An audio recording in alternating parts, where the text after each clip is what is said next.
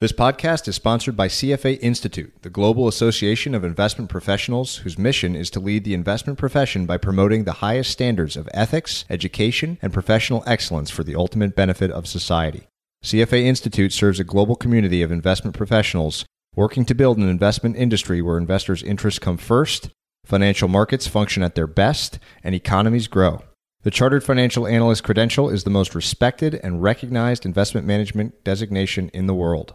The views expressed in this podcast do not necessarily represent the views of CFA Institute.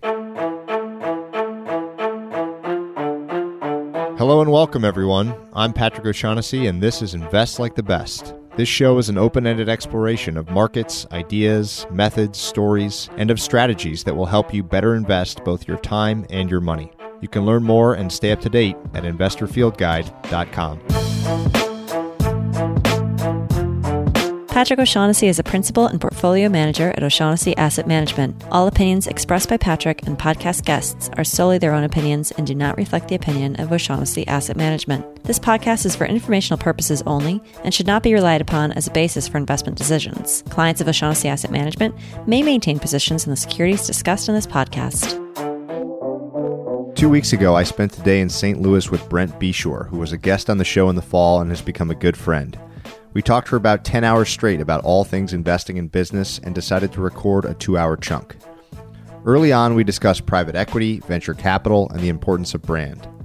Brent's perspective on these different topics is unique because of his experience with so many small companies. We then explore the differences between public and private company valuation and the potent idea of peer mentorship.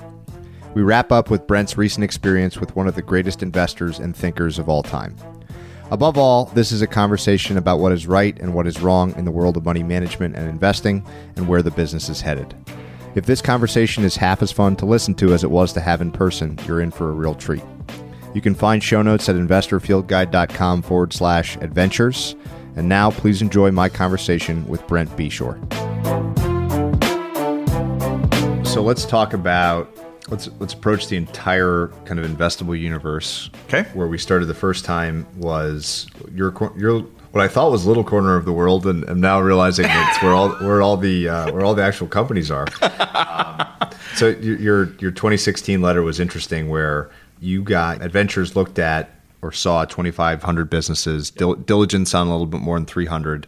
So maybe we could start with the entire universe size. So 2500 is a slice, tiny slice of your overall universe. So maybe paint paint that picture of how big is the the yeah. private company market and kind of what are some key features of it? Yeah, so it's, it's actually hard to know. Um, I did a, a tweet storm I think on this the other day, and I'm always getting this question, right? So like, what people people a lot of people are like, oh yes, sir, how many businesses could there be out there to buy? Um, and if you look at like tax returns, right? So there's like 33 million business tax returns in the United States. Some of those are duplicate locations, and and some of those are shell entities. In terms of the actual number of, of companies in the United States, it's, it's in like the low 20 millions, I think. So now a lot of those are like one man, two man bands. When you start getting up into what I would call investable businesses or having having enough heft to transfer like there's some sort of asset there to be transferred, I'd say you're talking about somewhere between 500,000 and 800,000 entities that are out there that contain transferable assets to the type that we would really look at them. You know, in it, kind of metrics around, you know, five plus million dollars of revenue. Um, and that's it depends on the, the, business, right? So you can have a five million dollar business that has almost no cost structure attached to it, and it's all gross profit. Or you can have a five million dollar company that you know has one hundred and fifty thousand dollars of gross profit, right? If the profit margins then, so you've got to kind of you got to. There's a lot of uh, nuances to the size, but if you look at kind of that intersection of five million plus dollars in revenue, maybe 30 plus employees kind of in that sphere you're looking in that kind of 500 to 800,000 business range. I mean, it's it's that's that for for us that's kind of the investable universe as we think about it. It's an enormous number. So I mean, you take the rest of your career to to, to kind of screen through all those businesses. If yeah, or at least the next five or ten years. Yeah, no, at, least, at, least, at, least, three years. we need to ramp up our uh, due diligence efforts. So obviously it's a, an interesting and fertile ground given the transfer aspect, right? Baby baby boomers retiring and, and yep. selling the business. One of the things that's really stuck with me from the first time we talked was the incredibly high percentage of businesses which can't survive the goodwill and skill of the founder. Yep. Um, and obviously, one of the things I think you look for is a management layer that's not the founder, uh, or not always, but but that, that's a good feature of yeah, business. oh, of course, absolutely. Um, so I'm interested. Once you get from the 2,500, call it down to the 300 that you're doing diligence on, that's almost one a day. Um, what level of diligence is that? Like, what does the first pass of diligence look like for a business that size? Let's see. I did two of those this morning, so I can kind of give you. I'm I'm I'm going to try to protect enough of the details so that the uh, Generally the- speaking. Yeah, yeah, yeah, yeah. But but but it's interesting because we will typically, if it's intermediated, right? If there's some sort of um, uh, investment banker or broker involved, we'll get a uh, uh, a CIM is what it's called, a confidential uh, information memorandum is, is kind of in the business uh, how it's described, and that should have a good ballpark of information that we're going to take a look at.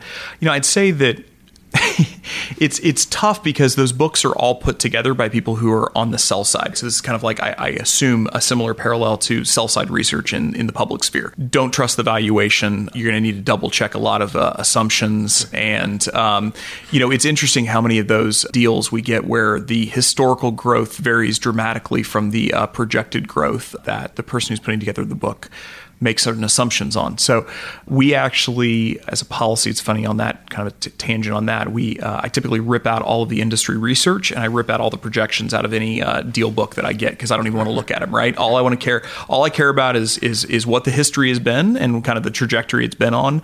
I uh, often will tell people uh, I'm not quite sure why you think somebody with perfectly aligned incentives, being the the owner who wants to sell, who's been in the business for 20, 30, maybe even 40 years, extremely skilled at what they've done, know all the systems, know everything, and have every incentive in the world to grow it, why you think by just the nature of them selling it to somebody who knows less, has less experience, has less incentives, is going to somehow increase the growth trajectory of the business. Which is odd. So typically what we're what we're looking for is something about the business that is unusual that gives it its moat. So, moat being able to sustain elevated returns on invested capital over time. And oftentimes it's geographic dominance of some sort, like some sort of uh, geography around the business that, you know, maybe they're the best uh, windows and doors company in Minneapolis, or maybe there's some infrastructure they have in place that it would be stupid for somebody to come in and spend that capex. On one of your uh, previous podcasts, you talked about uh, capital expenditure as actually being a asset intensity as being a, in some ways a moat, right? Right, and I right. think that's where we see a lot of that in, in, in regional businesses. So that's kind of one type. Uh, the other type we're looking for is we're, we're looking for some sort of niche that they've discovered or gotten into, which is not going to lend itself to much natural competition. And it's really just depends on you know the, we have to see something remarkable about the business that is not tied to the personality of the the CEO or the or the founder. And so really in terms of the uh, that's a long-winded way of saying in terms of the initial look, we're trying to discover that. And so however much time it takes to either discover that it's something might be there or if it's definitely not there then we're just able to cut it. So of the I reviewed at the very highest level I reviewed I think 14 or 15 deals this, today this morning before my kids got out of bed. That tells you how much time I spend. I mean, really burning through them, right? And then dove deeper on two of them, and then we're going to pursue one of them. And that one of them has a very unusual business model where they're actually a marketing company that looks like a blue collar company. Um, and you can look at those ratios because the company that we're looking at services home repairs, has a gigantic marketing budget, which is very uncommon for blue collar businesses, and almost no capex on an annual basis. So when you look at the combination of those things over time, I mean, when you look at you know, I think I actually looked at like 20, almost 2,600 businesses last year. We said over 2,500. You know, you comp- combine that with you know the previous year where I looked at a little over 2,000 businesses. You after you know after a while you get kind of good with the the reflexes around what are the the things you're trying to ping and like it's all painting a picture and a story in my head about what are the possibilities with the business and what would it take to grow the business and the capital intensity of it and the you know the moat around it and i know that's a lot of a lot of stuff. But that's how I can go through that many of them. So, so everyone's looking for moat, and we'll get to price that you have to pay for the moat in Yeah, a minute, absolutely. which is fi- equally as important, if not more. There seem to be kind of generally accepted types of moats. So you've got like network effects is a popular one now with the platform business model being so popular, uh, very very. Asset, I don't see many of those. very asset light. um, you've got you know traditional economies of scale. You've got you know old school regulation and some sort of intellectual property or patents. Um, do you, as you're going through, uh, have you found in the five thousand you know thousands and thousands of businesses where you've looked for a moat, probably usually not found one, that certain buckets are more attractive to you at the at, at the scale that you're hunting, or or certain aspects of moat, assuming you agree that those are kind of general categories of them, that you seek out more or find yourself more attracted to than others? Because it's such an esoteric thing, this moat concept. Well, here's the interesting part. We've got a weird selection bias in the issue in, in, in the type of companies we look at. So I'm going to come back to the phrase I think I used on the first podcast, which is small businesses don't say small on purpose. So what we're really trying to find is is a moat with for some reason that moat has not been expressed to its fullest capability. So oftentimes the reason why there is no moat, or the reason why the business isn't large, is because there is no moat. And so what you have is the, the any moat that they would have, right? Because these guys are all making good money. I mean, I'm not saying guys, women. It's actually interesting. That's a whole the gender discussion is an interesting one. We we, we rarely come across uh, female-owned businesses, uh, which is a totally I can't quite figure out why it's so dramatic. But if you look and see how are these people able to make money is because the owner, the founder, is the one who is the moat, and that's just non-transferable. Maybe in an apprentice program uh, of some sort, or if you know you tried to to bring somebody up and alongside of that person, that's not our business, right? So what we're trying to look at is where's the disassociation between the moat and the the, the cult of personality around that person. So I would say almost none of the businesses we look at have what I would call a sustainable moat, which means we're looking for the needle in the the biggest of haystacks. And that's the frustrating part. I mean, I, I recently had an incredible opportunity, a direct to a direct opportunity that came to us and desperately wanted to I hoped that it was a it's a big business, much bigger than even we we typically would look at. And I was hoping that it would have some moat. And it didn't even have a moat. I mean, it's even you can you can get into businesses that are 100 plus million dollars of revenue and making 10 plus million dollars a year, and you just have an incredible ownership team that through you know 30 40 50 years of grinding it out have have done really well for themselves and their relationships matter and they just don't transfer and since so Do you think turning it kind of the other direction, less towards investors, more towards the people that might be starting businesses like this uh-huh. at this scale, can, can you plan a moat? Can you find and build a moat ahead of time, or does it just need to be something that develops as you learn on the job, so to speak, over time? I'm I'm incredibly interested in lessons from investors for entrepreneurs, trying to flip around what investors look for, so that entrepreneurs can can think in those ter- think like investors. But uh, I, it strikes me as very difficult to to create a moat. Um, yeah it's or- brutal or like I like if someone asked me what what things should I focus on that can create a moat, Right. it would just be the obvious like platitudes, and, Right. and I, I I don't know that it's possible. Um, so I, I, I always wondered like to what extent are moats kind of accidents of of time and experience and Right. geography maybe. yeah stumble into it Yeah. I mean, Yeah, what, Do you, what do you think? Are, are there? Yeah, I- What would you I- say to entrepreneurs? I- well, first of all, I, I would say I think very few um, entrepreneurs, despite what they may say, actually believe they can build a gigantic business. And if you have a good sustainable moat and you don't mismanage it, you should it should grow nicely, right? I mean, that's the definition. You should be able to you should be able to reinvest that capital at fairly high rates of return, and and over time that compounding is beautiful. So I would say almost all the time i'm trying to go back in my head and think about any any exceptions it's almost all the time i think that you stumble into it i think that you can you can see once you get to a certain level in a business though what it would take to truly develop that moat. And, and by the way developing the moat it's not a static thing. You're constantly either pushing out the moat or having the moat getting pushed in on you. Um, it's either getting wider or it's getting narrower. And, and it's, it's very fluid. And some days uh, the businesses that we're in feel like they have a very wide moat and, and other days uh, feels more flimsy. I mean so i think it's it's really hard to say exactly what a moat is other than you can in hindsight look back on it and i know plenty of businesses that i thought had a moat that didn't So, you know, I think in general, the concept is more is there something about the business that would enable it to be successful unless there was a catastrophe of some sort um, that they couldn't absorb? And I think that's that's kind of what we're looking for. So, so it was an interesting line before about why, why, in the world would you expect an outsider who's got no experience to be able to change the growth trajectory of of the businesses after right. the founders had so much experience? But and yet you've done that. So um, in the annual letter, you mentioned you know one company with ninety percent earnings growth, um, a couple others with you know high mid single digit or double digit earnings growth rates.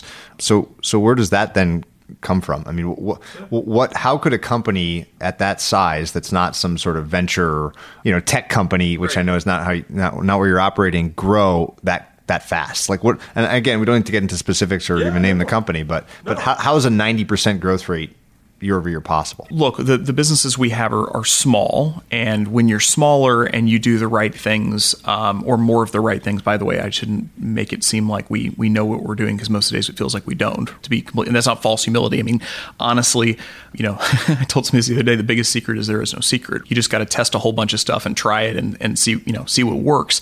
In the businesses that we have, I think that the ability to come along very talented operators and help them to stay focused on the right things or at least more of the right things i think is is if i'm going to put any anything beyond luck on it i think that's where it would be. I mean there are certain secrets you know that, that like i said there are no secrets but there are certain tactical techniques that we know from the experience we have that we know work. So if a company is clearly mismanaging or or not maybe not pursuing things as as much as they could in a certain area, uh, we can come in and, and and help you know show them a better way uh, that we that has at least worked elsewhere and say hey it's everything's an experiment and we run we run a continuous you know sort of process improvement continuous uh, improvement in the companies in that way. And we, we tell everyone run the experiment see if it works and do more of what works and do less of what doesn't. I mean, I, I know that sounds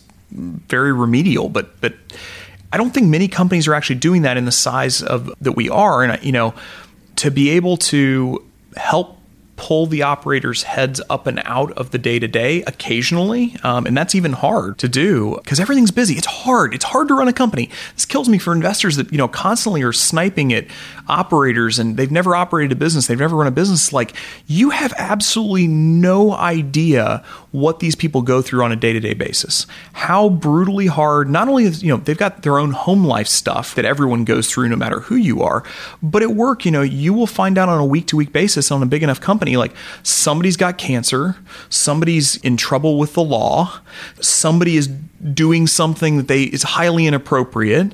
You've got customers that are treating you terribly. You've got suppliers who want to cut your terms. You've got, I mean it's it's like you're constantly in battle. I mean, I call call operating a company in, in many ways like the knife fight. You sort of get out of bed in the morning with a knife, and you just try to like, you know, keep all the wild animals away from you, and then you try to get back in bed at the end of the day. So you know, I, so in terms of how do we grow the business, I think it's a combination of properly, hopefully properly or more properly aligning incentives, keeping focus on the right things, and trying to avoid just outright stupidity. I mean, so much of what we see in in businesses failing is you know, you just look at it and you're like, well, how did that make sense? And a lot of it is groupthink. A lot of it is the opposite of groupthink, which is one person going off and blazing in a direction that that they shouldn't be going, and it's you know it's obvious sort of in hindsight. But I think you know we try to be very careful about how the decisions are made, especially bigger decisions. I've been thinking a lot about companies as systems and that we live in the sort of systematic age, the age of automation, where where everything is being plugged into to a system, and, and fewer and fewer people are often involved in these systems. But what you often find with systems is that they get these perversions. We've talked a lot about this. Yeah. And I've always been intrigued by um, the private equity company 3G, and yeah. what they're known for is is kind of going in and very aggressively picking out the entrenched aspects or plugs or connections within the system that have sort of accumulated over the years steadily, like boiling the frog slowly in water, and and just having skill at quickly identifying and eliminating those things in a very efficient manner. Right. And so I wonder to what extent, if at all, that kind of mindset of we've seen so many operating businesses, most of which we don't invest in, but we've done diligence on and seen kind of what works and doesn't, even within a particular industry category. And so here are here are aspects of your system, entrenched aspects, which don't make sense. And if we unwind them, earnings will grow. You know, it's interesting. I, I don't know. I, I, I, know one of the executives at 3G uh, a little bit, but um, and who's a awesome guy. Uh, have had great conversations with him. It seems like in many ways that experiment has yet to fully play out in my mind. So I, I find it very attractive from a, you know, obviously the returns are amazing and they're from all all indications incredibly smart people that are they're doing i mean the results the, the results in many ways speak for themselves in the short term. And this is where i you know I, I i'm i'm trying to kind of a mercenary feel to it. Yeah i i don't know. In many ways their philosophy feels so much different than than than what my philosophy and what we try to do at adventures. I mean where they're coming in and and pulling things out and by the way things mostly mean people i think there is definitely short term game to be had, and that's uh, gain to be had. I, I think that's where traditional private equity. I mean, they're doing in the public markets, it seems like what traditional private equity has done for decades now. Um, I mean, it's not complicated what the playbook of traditional private equity is, right? You come in, uh, you look for, I'm using air quotes, right? They can't see it, synergies. And what synergies mean is, is who can we get rid of and not lose as much as their salary? right? I mean, that's that's it. And you know, if you do that well, I mean, there's always going to be inefficiencies in the system, right? There's always going to be look, we're we're all flawed people. All of us. We're all messy in some ways.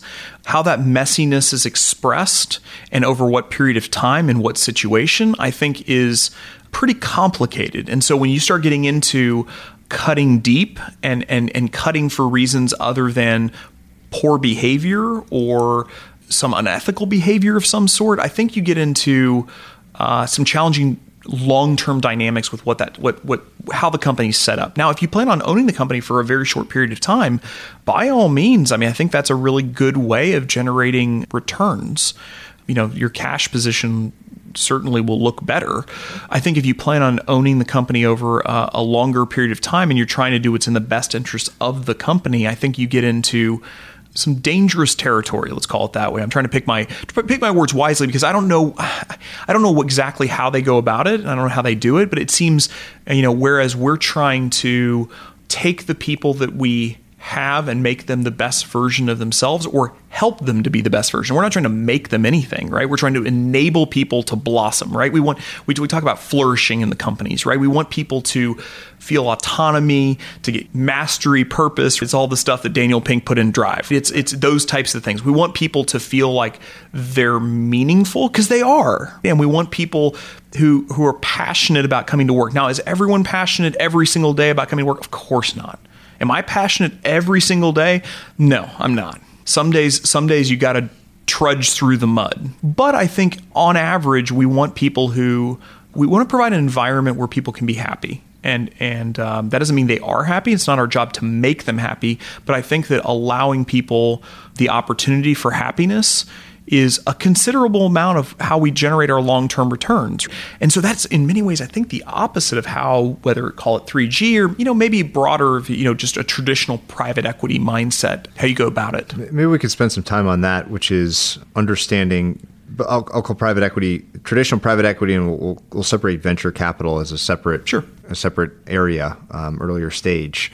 That obviously part of the mindset is an exit based mindset, meaning a big chunk of the return is going to be coming through you buy something, um, there's an exit, there's a liquidity event of some sort, whether it's an acquisition, um, a, an initial public offering, what, whatever the case may be. Um, so there's this very kind of like when is it going to be liquid, and that's where we make our return, yep.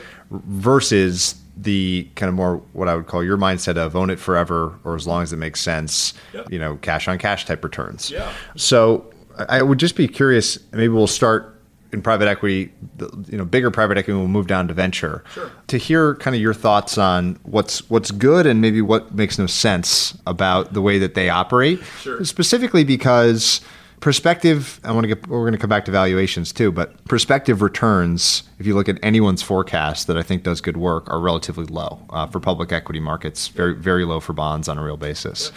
So alternatives had, I have seen everywhere, alternatives become very compelling again because you, there's there seems to be or uh, the, what's sold is an illiquidity premium that you can earn a 3% or whatever it is annualized higher return than you can get from public markets and that would allow pensions to make their make their make their hurdle yeehaw, um, yeehaw. um, but of course I, I try to approach this with as much skepticism or healthy skepticism as possible and so I'd be curious given how much more exposure you've had to those two worlds as an, as an entrepreneur yourself right. um, which I think you've told me that you know didn't work out starting small businesses uh, except for obviously the one that's worked out very well, right. um, well I think it worked out at the, about the same hit rate as as normal entrepreneurship. As normal, I just found out I'm I'm about average. Yeah, which right. is probably more true than you know about average in almost everything. So. Right.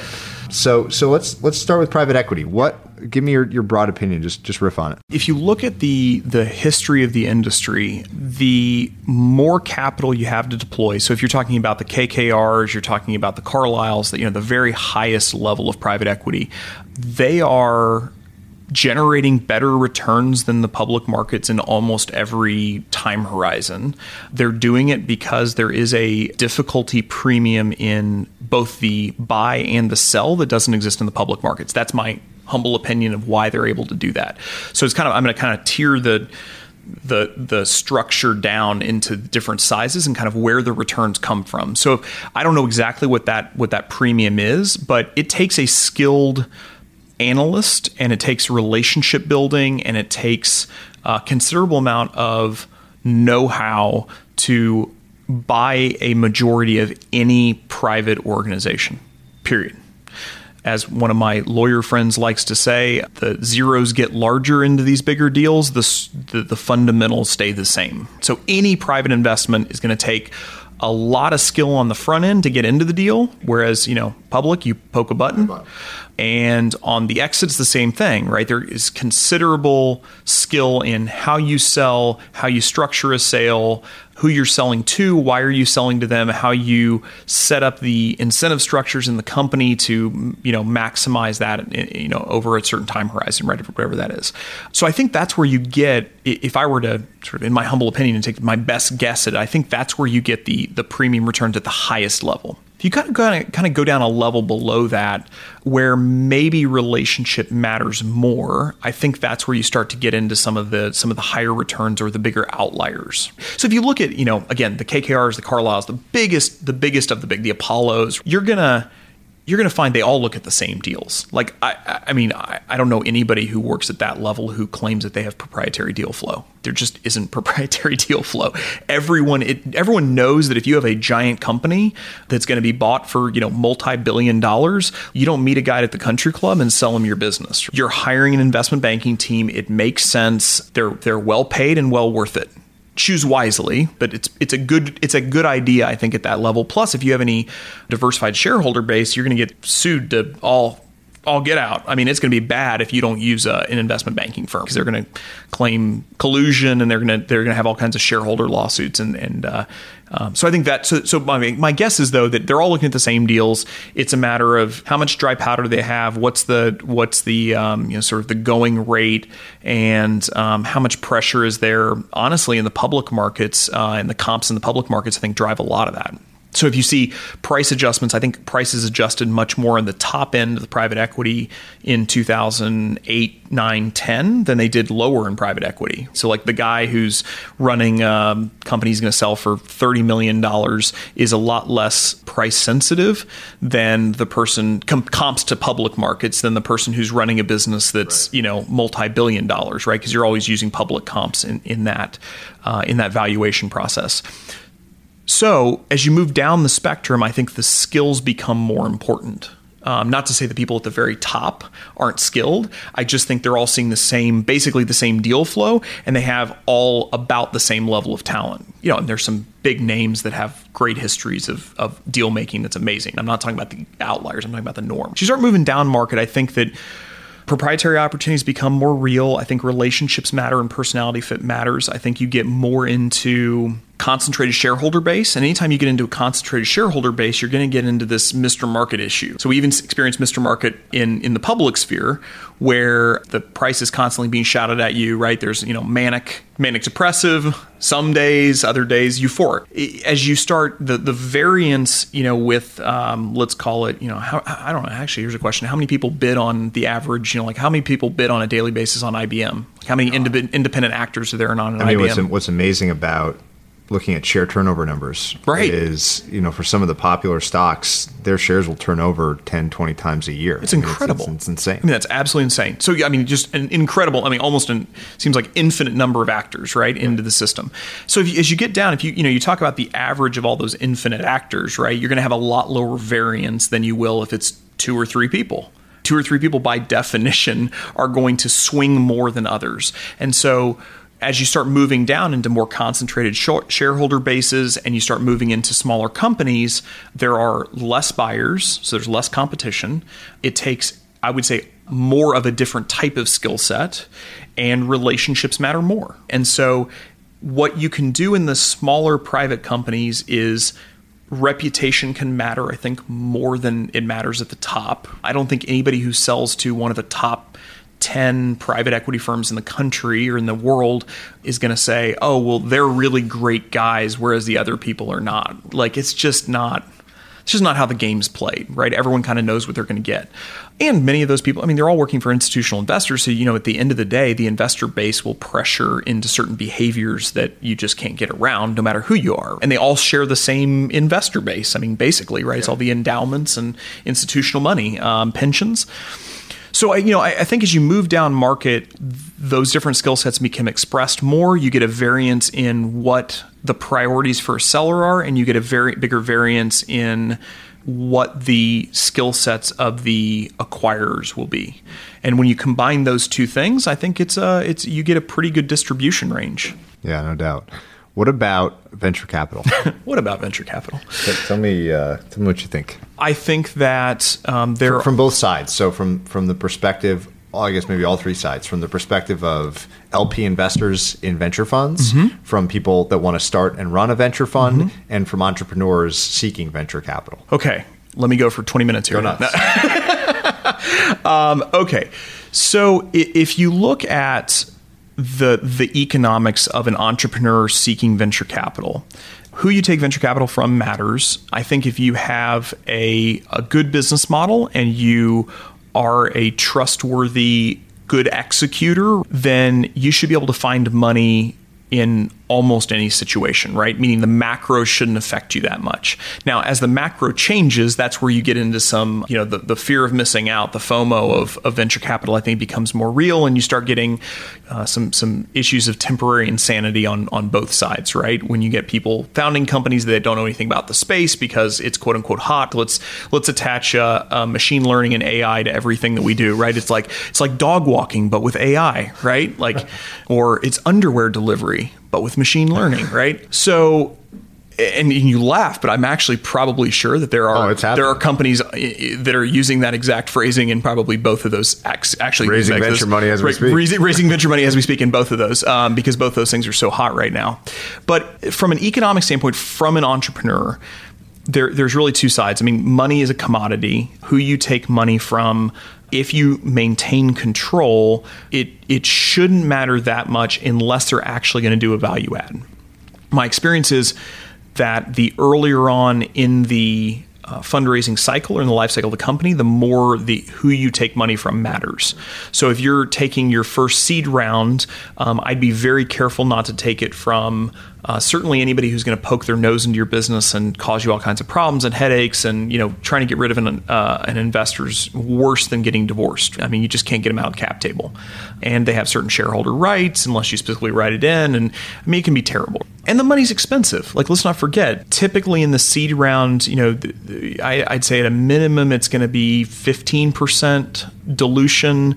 I'd say you know you see closer to thirty or even forty percent sometimes dilution in this in the seed round, and then you know every successive dilution after that. I mean, you're diluting the dilution, right? So it's not the math doesn't work out exactly, but I mean, you know, Series A is going to take you know 20, 25 percent, thirty percent, depending on the situation. It's expensive money, but if you can grow the company, if you see a trajectory to grow the company with those funds that dramatically enlarge the pie, the math works out. It, the issue is it puts you on a track that you can't like it you've chosen your destiny and you're either going to go big or you're going to go home and i think that a lot of businesses could be very successful i've watched it personally with a few of you know my friends who've taken venture capital some of them have worked out great i mean gosh ipos and it's been amazing. But they've also, there's been some train wrecks, and there's been train wrecks that are forced train wrecks. So once you go down the path of taking the, the venture capital needle, right, it's like the steroid injection, you're going to get big, period. I mean, you're going to hire a bunch of people and you're going to get your burn rate up there.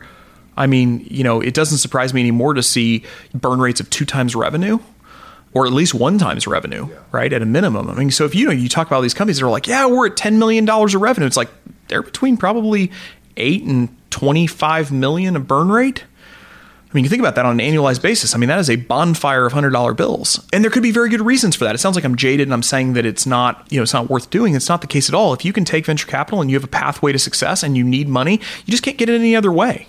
Like I don't. I mean, there, yeah. you know, it's extremely risky, and I think a lot of entrepreneurs don't appreciate how risky early stage investing is because everyone believes they're going to be a success. Like everyone thinks they're an above average driver. Everyone thinks their kids are above average, and every you know, it's like, yeah. no, most of the time that you're going to fail. Like the norm, the default is death in startup realm, and you're as a as an investor, you're funding default of death which means death to your money. So you better be right and big on a couple of those. But I think it's just all situation dependent. I think there's a lot of businesses that take venture capital that could have been successful if they hadn't. I rarely see businesses that should have taken venture capital that didn't. So I think I think that's an interesting. Um, there's there's something there, but so yeah, that's kind of that's the side of you know as an entrepreneur, sure. I would say. As a business model, I think it's probably the hardest money in the world to make is getting into venture capital. So it is glamorous. It is, and don't don't let them don't don't let me tell you differently. It is glamorous. Like I have I have friends that are VCs. They're flying all over the world. They're meeting heads of state. They're everyone wants them to come into their country and make seed investments, and everyone wants to be their friend. And they get tickets to all the games, and they're at all the conferences, and they're asked to speak, and everyone says they're amazing. And I mean, it's it's it, it is it is quite a show there, there's a whole meta layer to entrepreneurship that uh, we could talk about at some point that I think uh, perverts the entire system. But I think that's that's a that's a chunk of it. I mean, there's a whole there's a whole media circus around being an entrepreneur that is so divorced from reality, and it, it in large ways taints some. It gets people wrapped up. People who you know a lot of people are young, right? That, that take venture capital, and it, it, makes it seem like being an entrepreneur is something different uh, from the outside looking in than what it actually is, right? And I think this is a you know issue when you get into some of the um, you know depression rates and suicide rates and things that have, have come up in in um, last 10 15 years in the in the uh, entrepreneurial space. But as a VC I think it's a brutal business. I mean probably the only business that I think is more brutal is probably trying to to beat the public equities market no offense, Patrick. Sorry, none taken.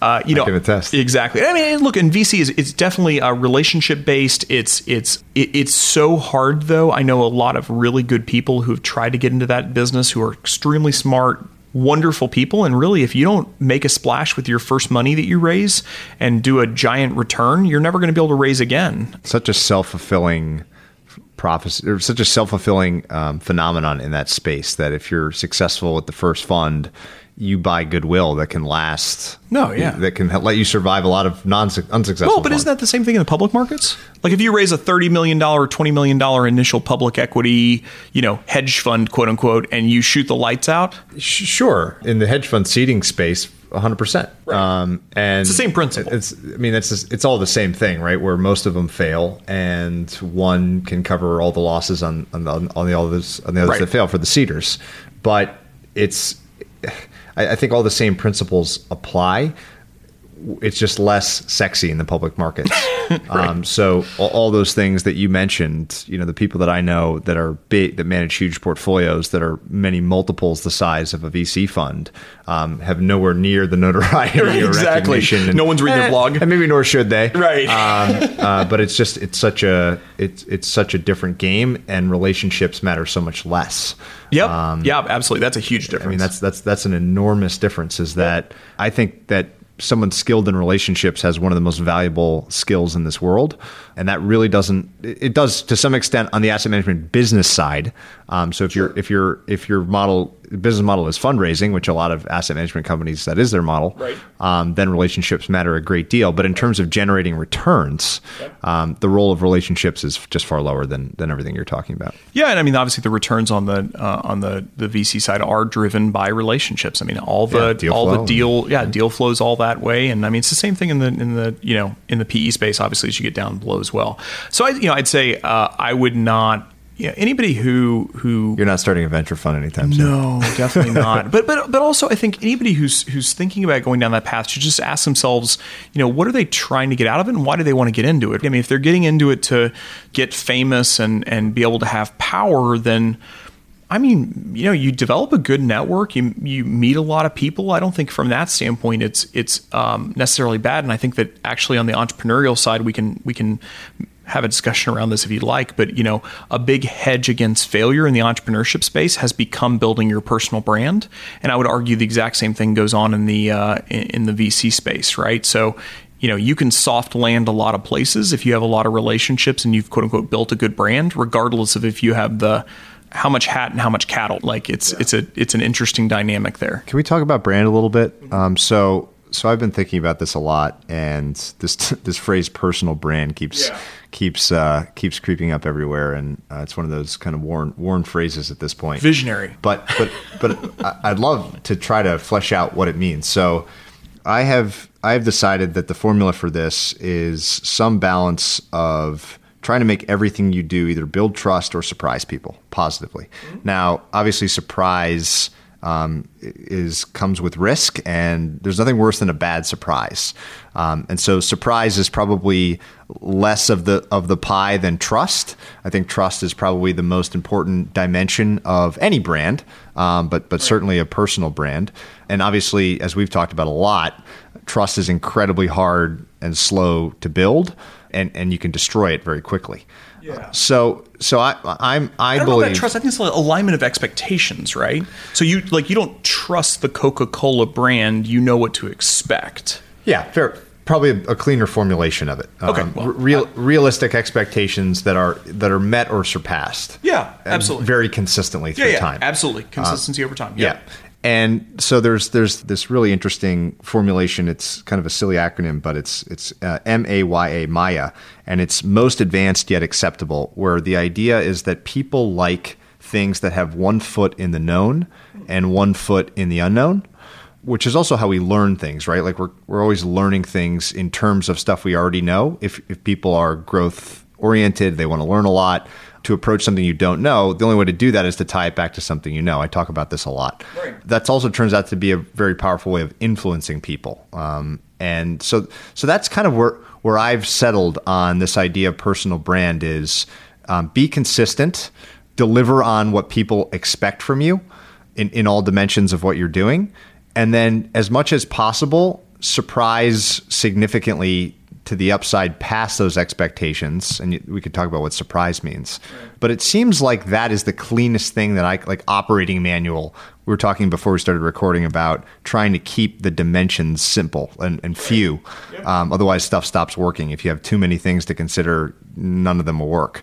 Um, so i've been trying to boil this down as much as i can to a couple things and it seems like trust and surprise are are, are the right things. So I'm, I'm curious what you th- how you think about brand building, personal brand, right. what you look for in a brand of a business. It's a really fascinating topic. Yeah, I, I, think it's interesting. I'm trying to absorb the framework that you just provided because it's in some ways very different than the way I think about brand intuitively. But I'm, I'm you know, you may be, you probably are, are, are more accurate, more right than the way I think about it now. I guess I'll have to think about that. The, the way that I think about it now is brand is the distribution of likely outcomes that you can expect from any company or person.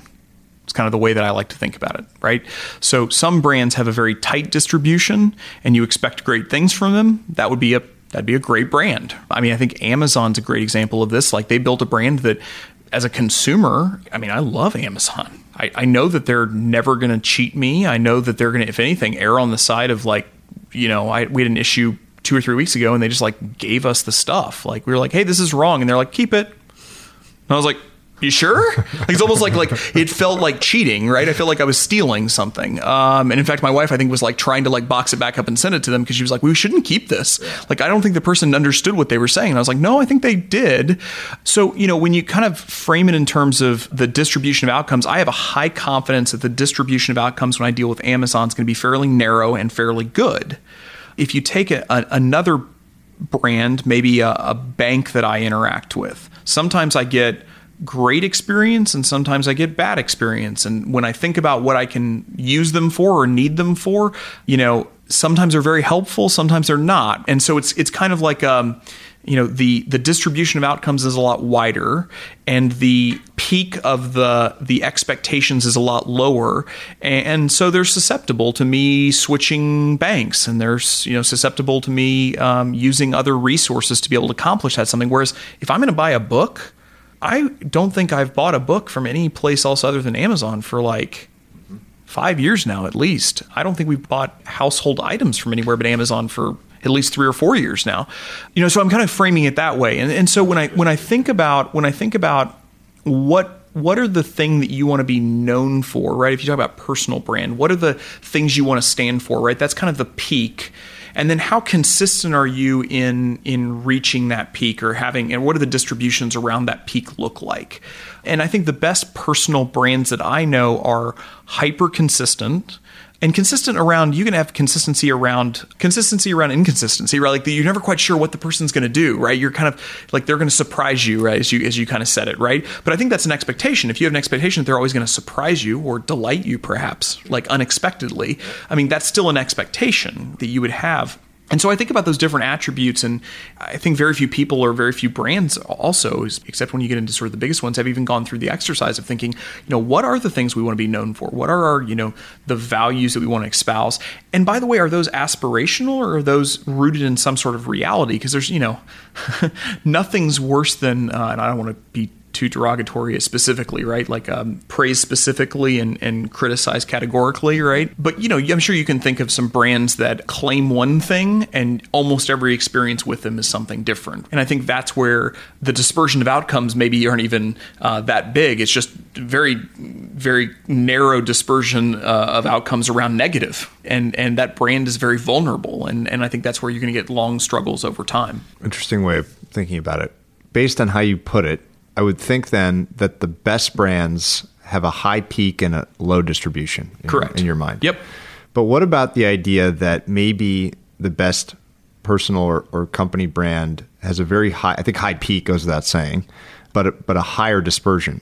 The reason I put it that way is, again, coming back to this idea of surprise, because if, if, like you said, there are certain companies like this. Apple is this way for a long time, where you just expected that every new one of those big big releases that they did that it was going to be an unbelievable advance, mm-hmm. and yeah. you, you get jaded to so that the the sixth or seventh you know release of the iPhone that has an unbelievable leap forward in capability right. isn't as exciting. Like no, I don't know anyone that has the iPhone seven, right? right. Um, now that people that's a good point. I don't know either. People might argue that this is a jobs thing, so so maybe that's not the best example. But I can think of lots of companies where you almost get jaded that they're so good. Right. And people, in terms of people's attention, so I think brand is also like mind share, right? How much mind share you can right. command in somebody.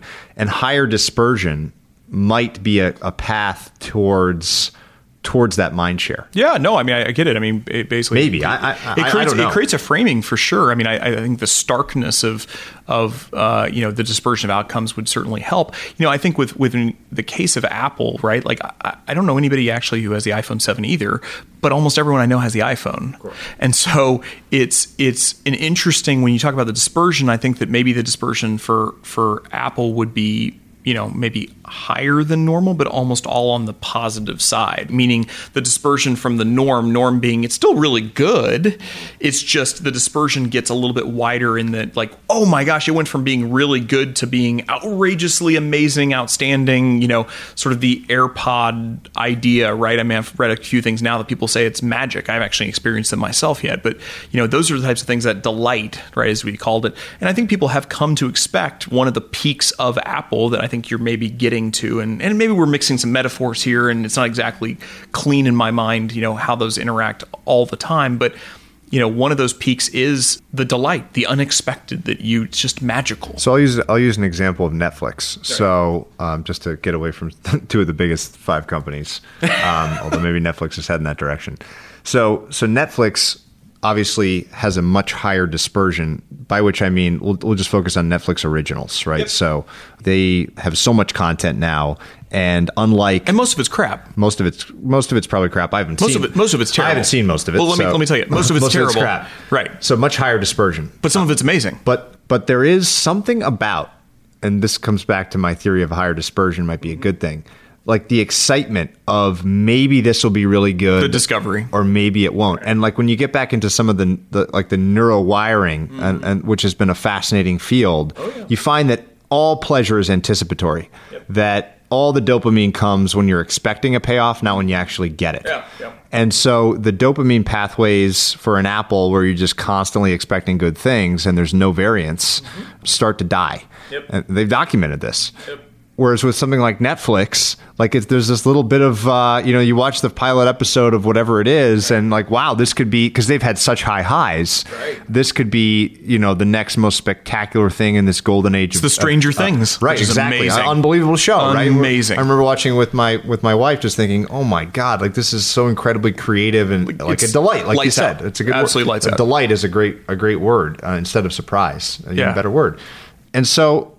uh, as people think about building either a company, a product brand, a, a company brand, a personal brand, I think that a wider dispersion imply, assuming the peak is high, a wider dispersion implies more risk taking to me, and and more potential for new examples of delight.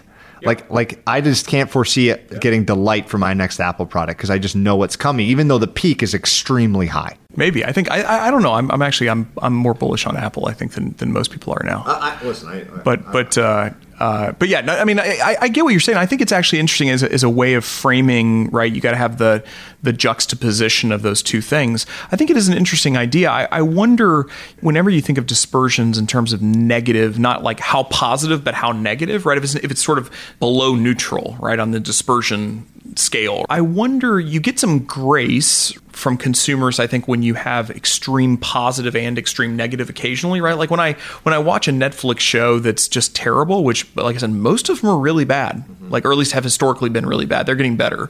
They're spending a crazy amount of money on content, right? They, they better get better.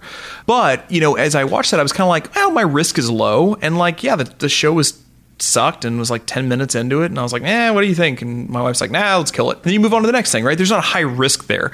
You know, sort of as you raise the the risk of the product's failure and like what the impact of that failure is, I think that's where it doesn't matter how the dis- that you want the dispersion narrower. I, I don't want to be delighted uh, or surprised, if you're going to use your terminology, by my LASIK eye surgery, right?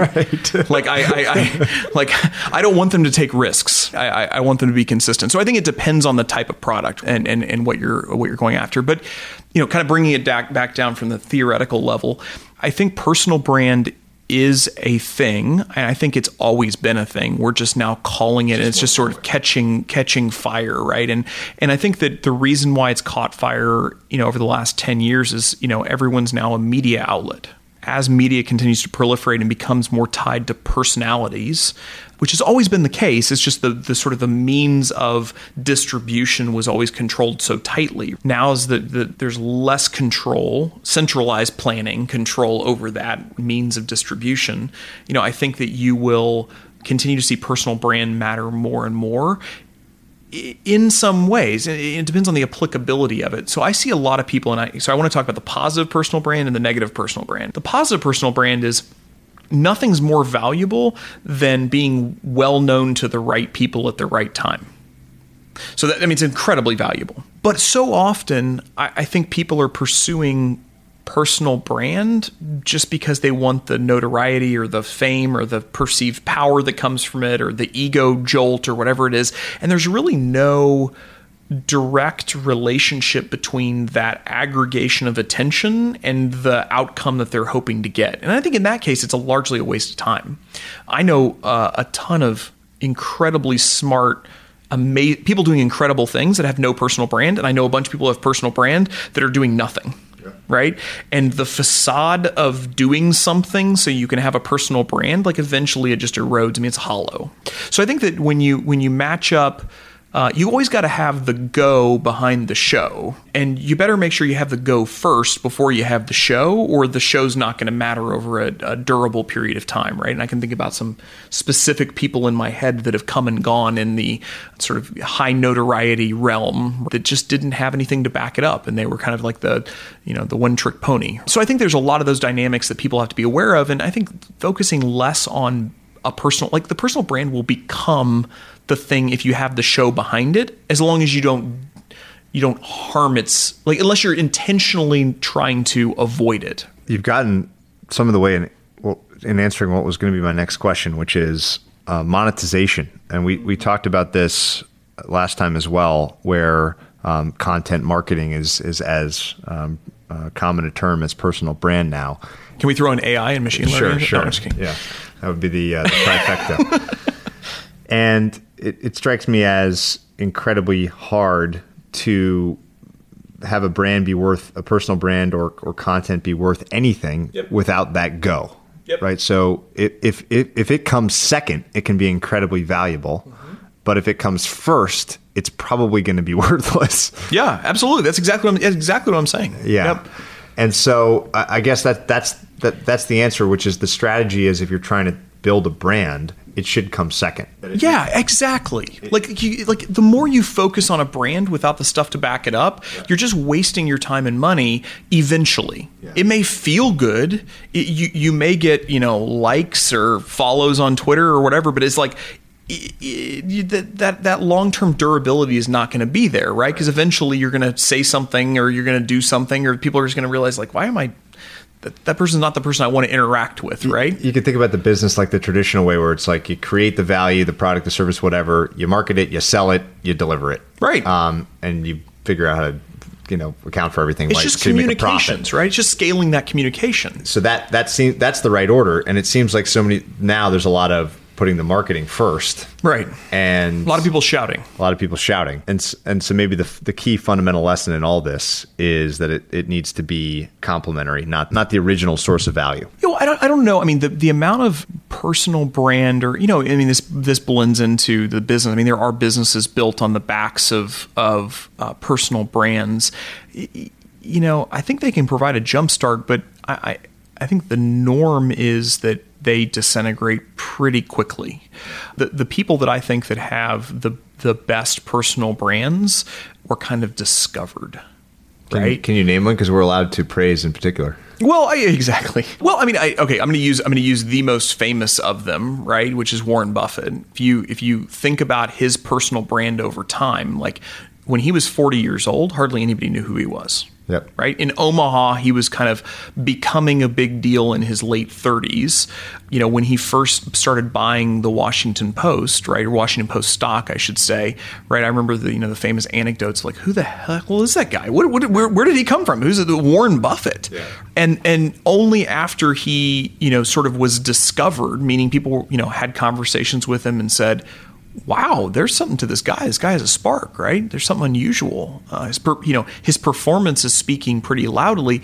Did he really start ramping up his personal branding efforts? And oh, by the way, yes, Warren Buffett has personal branding efforts. Don't don't think for a second the oh, oh shucks, you know, persona isn't isn't coined. I mean, that is that is an intentional personal branding technique, which which I, I think obviously has suited him extremely well. But he didn't go out there and he didn't play the aw shucks guy when he didn't have his return shooting the lights out and he wasn't you know he wasn't out there shouting to people. He wasn't he wasn't approaching the Washington Post, the Graham family, and saying like, "Hey, I'm Warren Buffett. Let me do a strategic consulting agreement with you guys and let me tell you about all the amazing stuff I am. And oh, by the way, I could throw in some money." Right? He just got discovered. So I think that's where there's a lot of that instances of discovery over time that is that is you know it's the 20 years to an overnight sensation. I mean that's the definition of what that phrase is talking about. So now we have to come way back full circle. We got way off track, but I'm very glad we did. to the third aspect of venture. So we talked about entrepreneurs.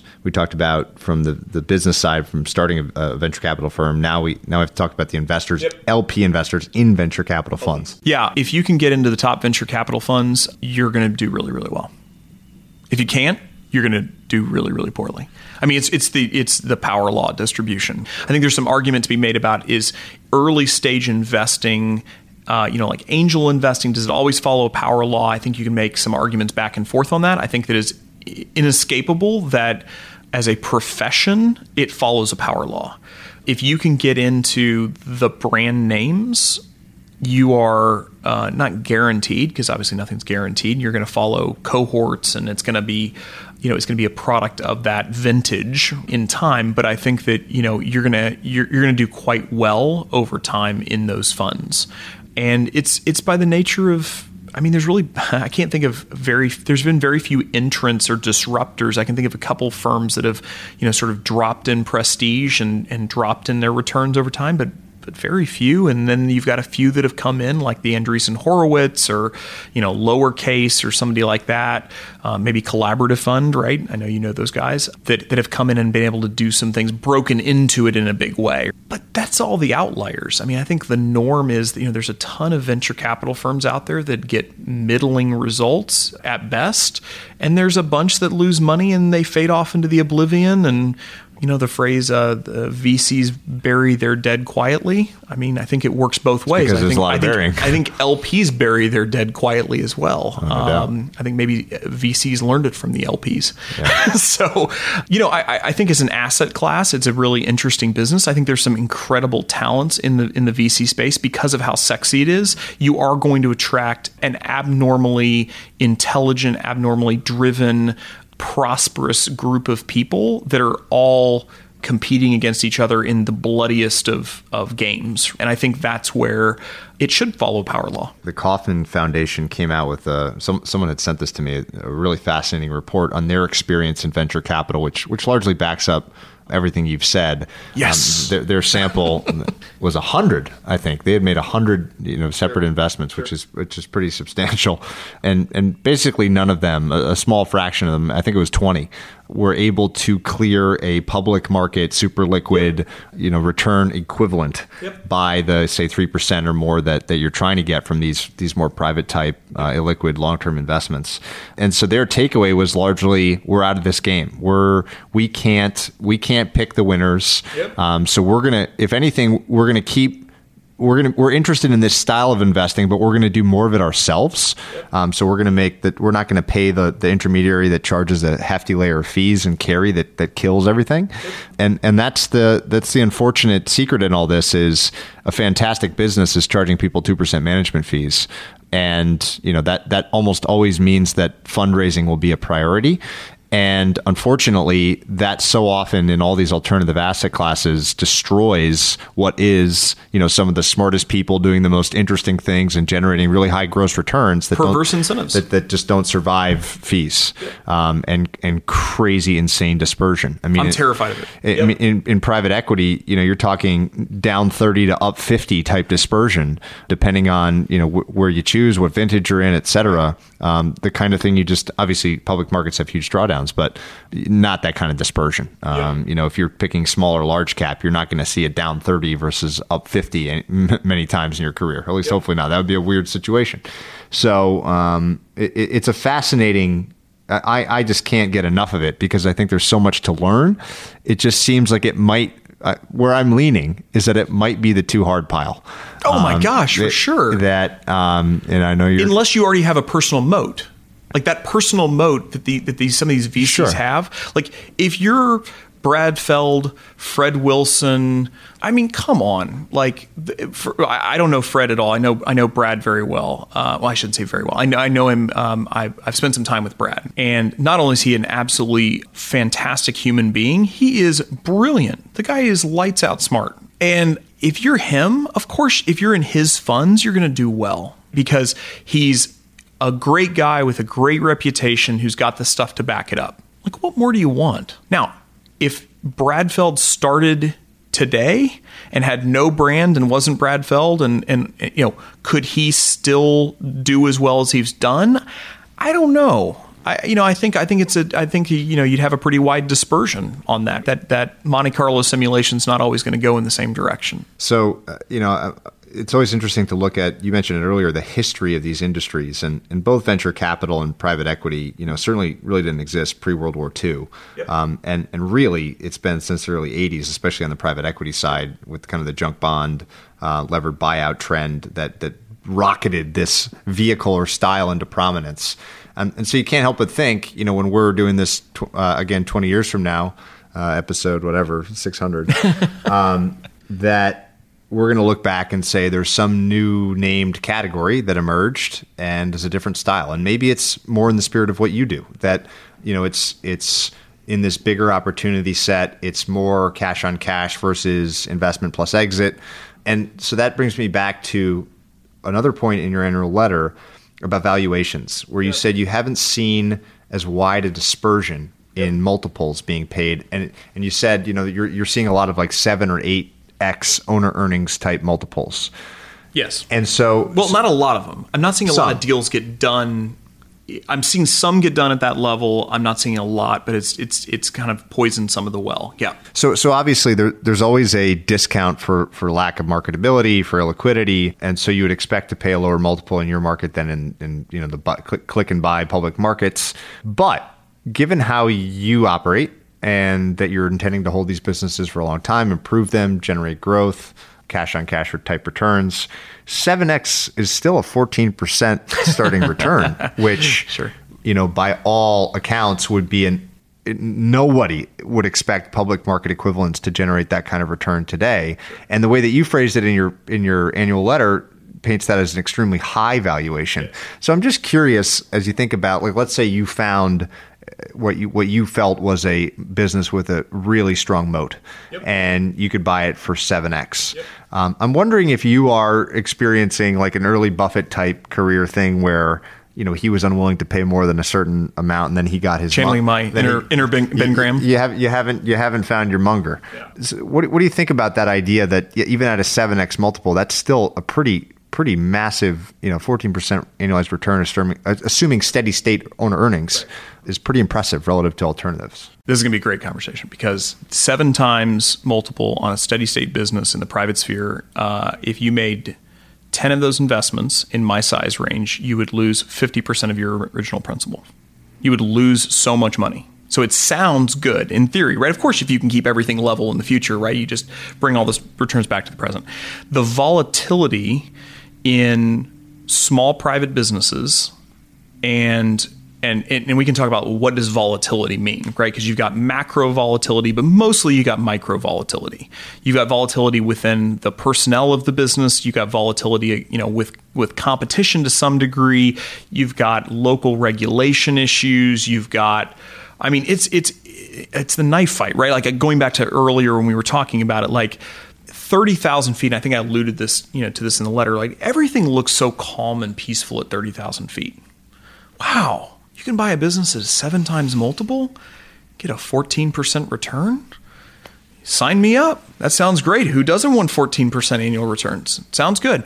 Now, if you go below, if you you know you get the plane a little closer to the ground, what you seem what you find out is you could probably buy most businesses at a 7 times multiple in in my area. Well, first of all, you could buy anything you wanted at a 7 times multiple in in the realm that we typically play at. I can think of some aerospace companies that maybe go for a little higher than that on average.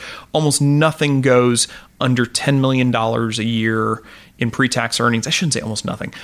I'm going to say under $5 million of pre-tax earnings, almost nothing goes as seven times multiple or higher. So you can buy anything you want. Patrick, you can you can do you can do a bunch of deals if you wanted to. You get down below and you, and you sort of do that deal and you realize how hard it is to sustain those returns over time and the Herculean effort that has to be put into protecting and guarding those returns and how hard it is to keep things on the rails. And if you just tried to buy and hold and keep steady state and you told the management team, "Hey, just just do your thing, right? Just just, you know, stay at it."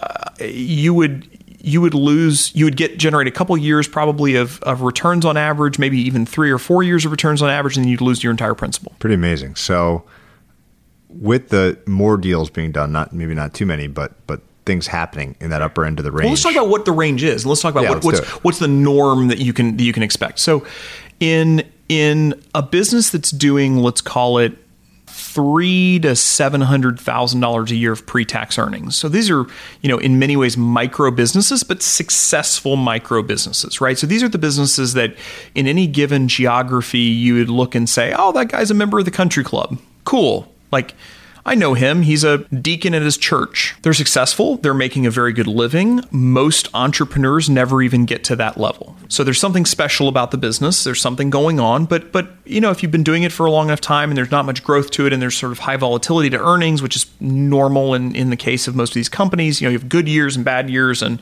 you know, you look at that and you say, what is that business if it's going to be sold? So that's the question. If it's going to be sold, most of those businesses get shut down. They don't get sold.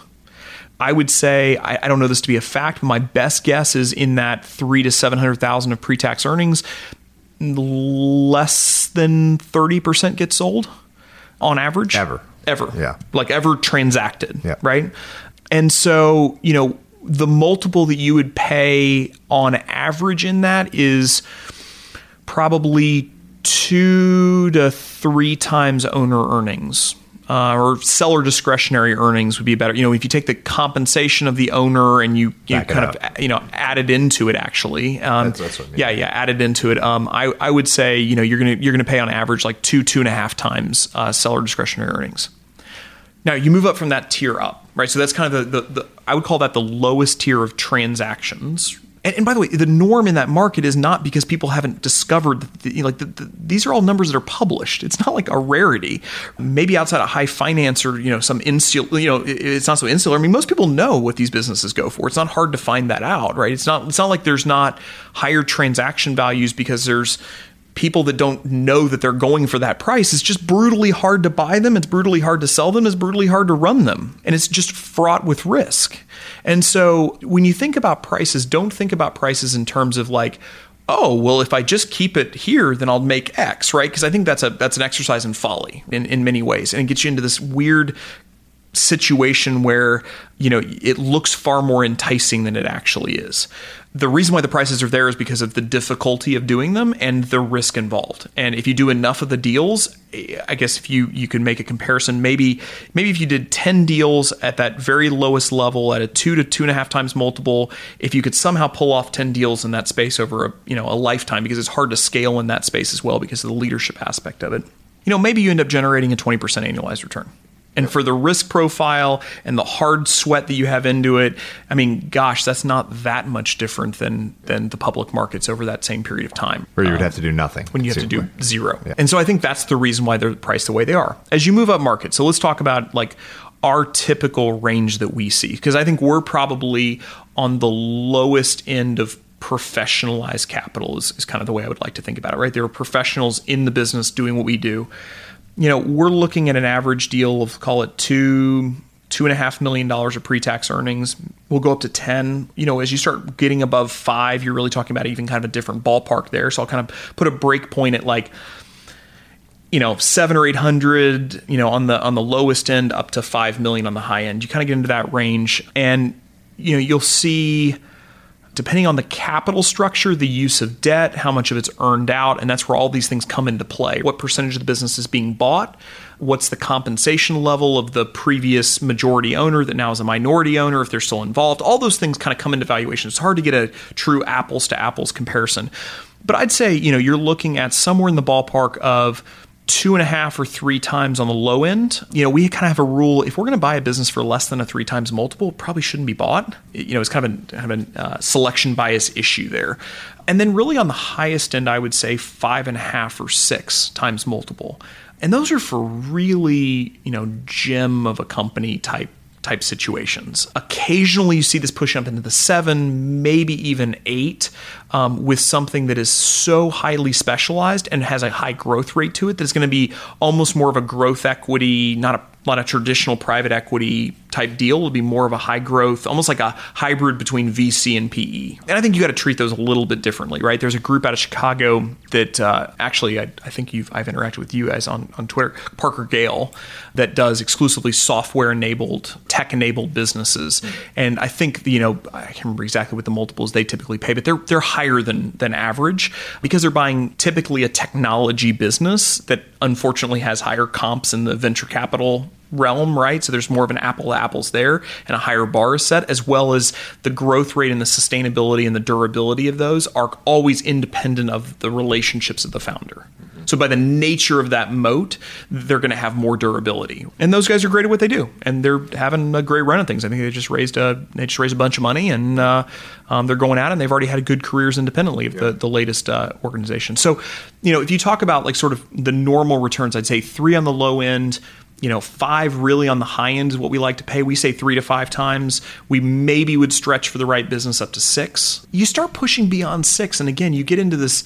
You know, you do ten deals or you do hundred deals, and I think you end up losing money or at least making less than the public markets. And by the way, the reason, you know, in my letter I talk about private equity moving down and fundless sponsors pushing up. And this sandwiching effect is, you know, it, it, it's frustrating at times for us because, you know, there really are two completely different competing organ types of organizations or types of competing entities, bidders or you know acquirers that we're really running up against with with with very different reasons why they would overpay in a situation. And um, you know, I think I talked about this. Private equity firms that are used to buying bigger companies that move smaller think that smaller companies run the same way as bigger companies. Sometimes that's true. I would I would argue that most of the time it's not. And what a company needs that's two or three million of pre-tax earnings on average is fundamentally different than what a 10 million, 20 million, 30 million dollar pre-tax earning business needs. The people need to be treated differently. The expectations need to be different.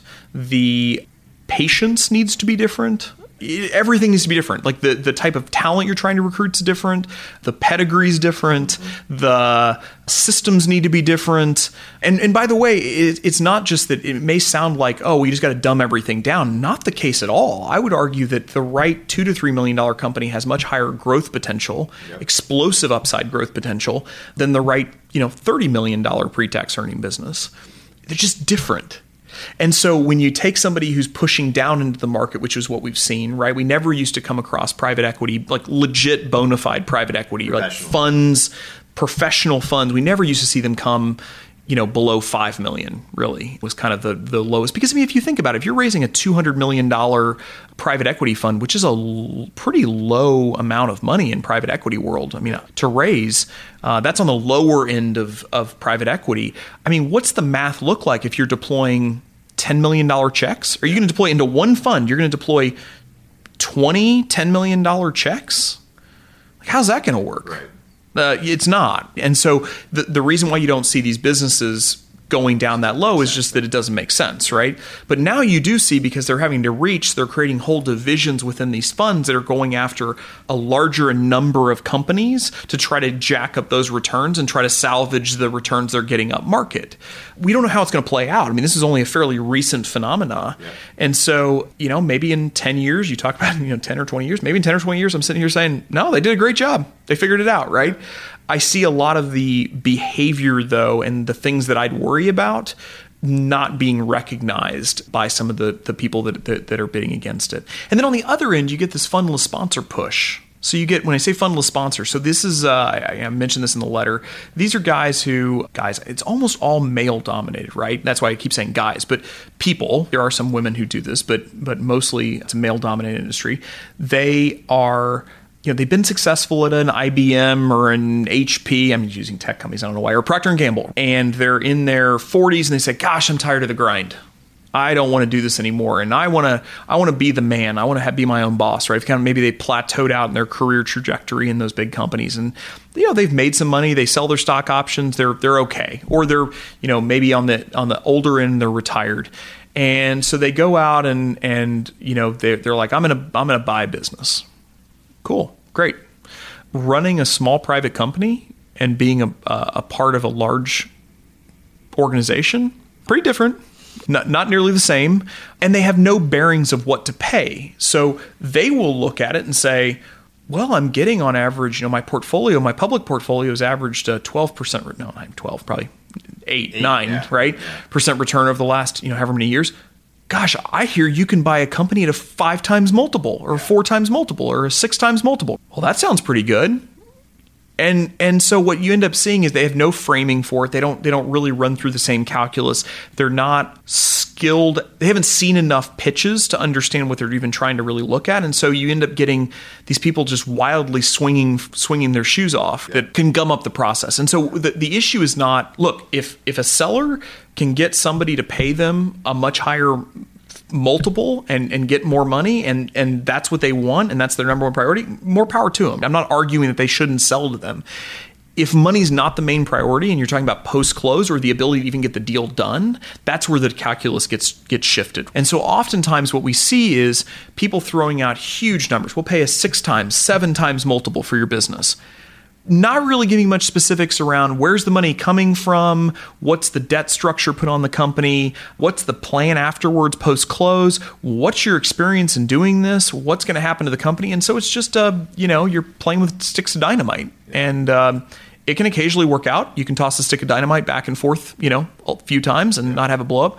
It's going to eventually blow up, and um, so those are the kind of the two the two sandwiches in the market. So that's affecting you in in the sense that the rising tide lifts all boats to some extent, and I'm sure that owners that you're interacting with have a sense for uh, higher multiples being paid in the market. And does that so does that reduce country club chatter. Yeah. Does that does that reduce your um, your ability to to buy businesses? I mean are you do you do you expect if the economy continues to do well? And that's another thing you mentioned which is that balance sheets look good income statements yep. tend to look good yep.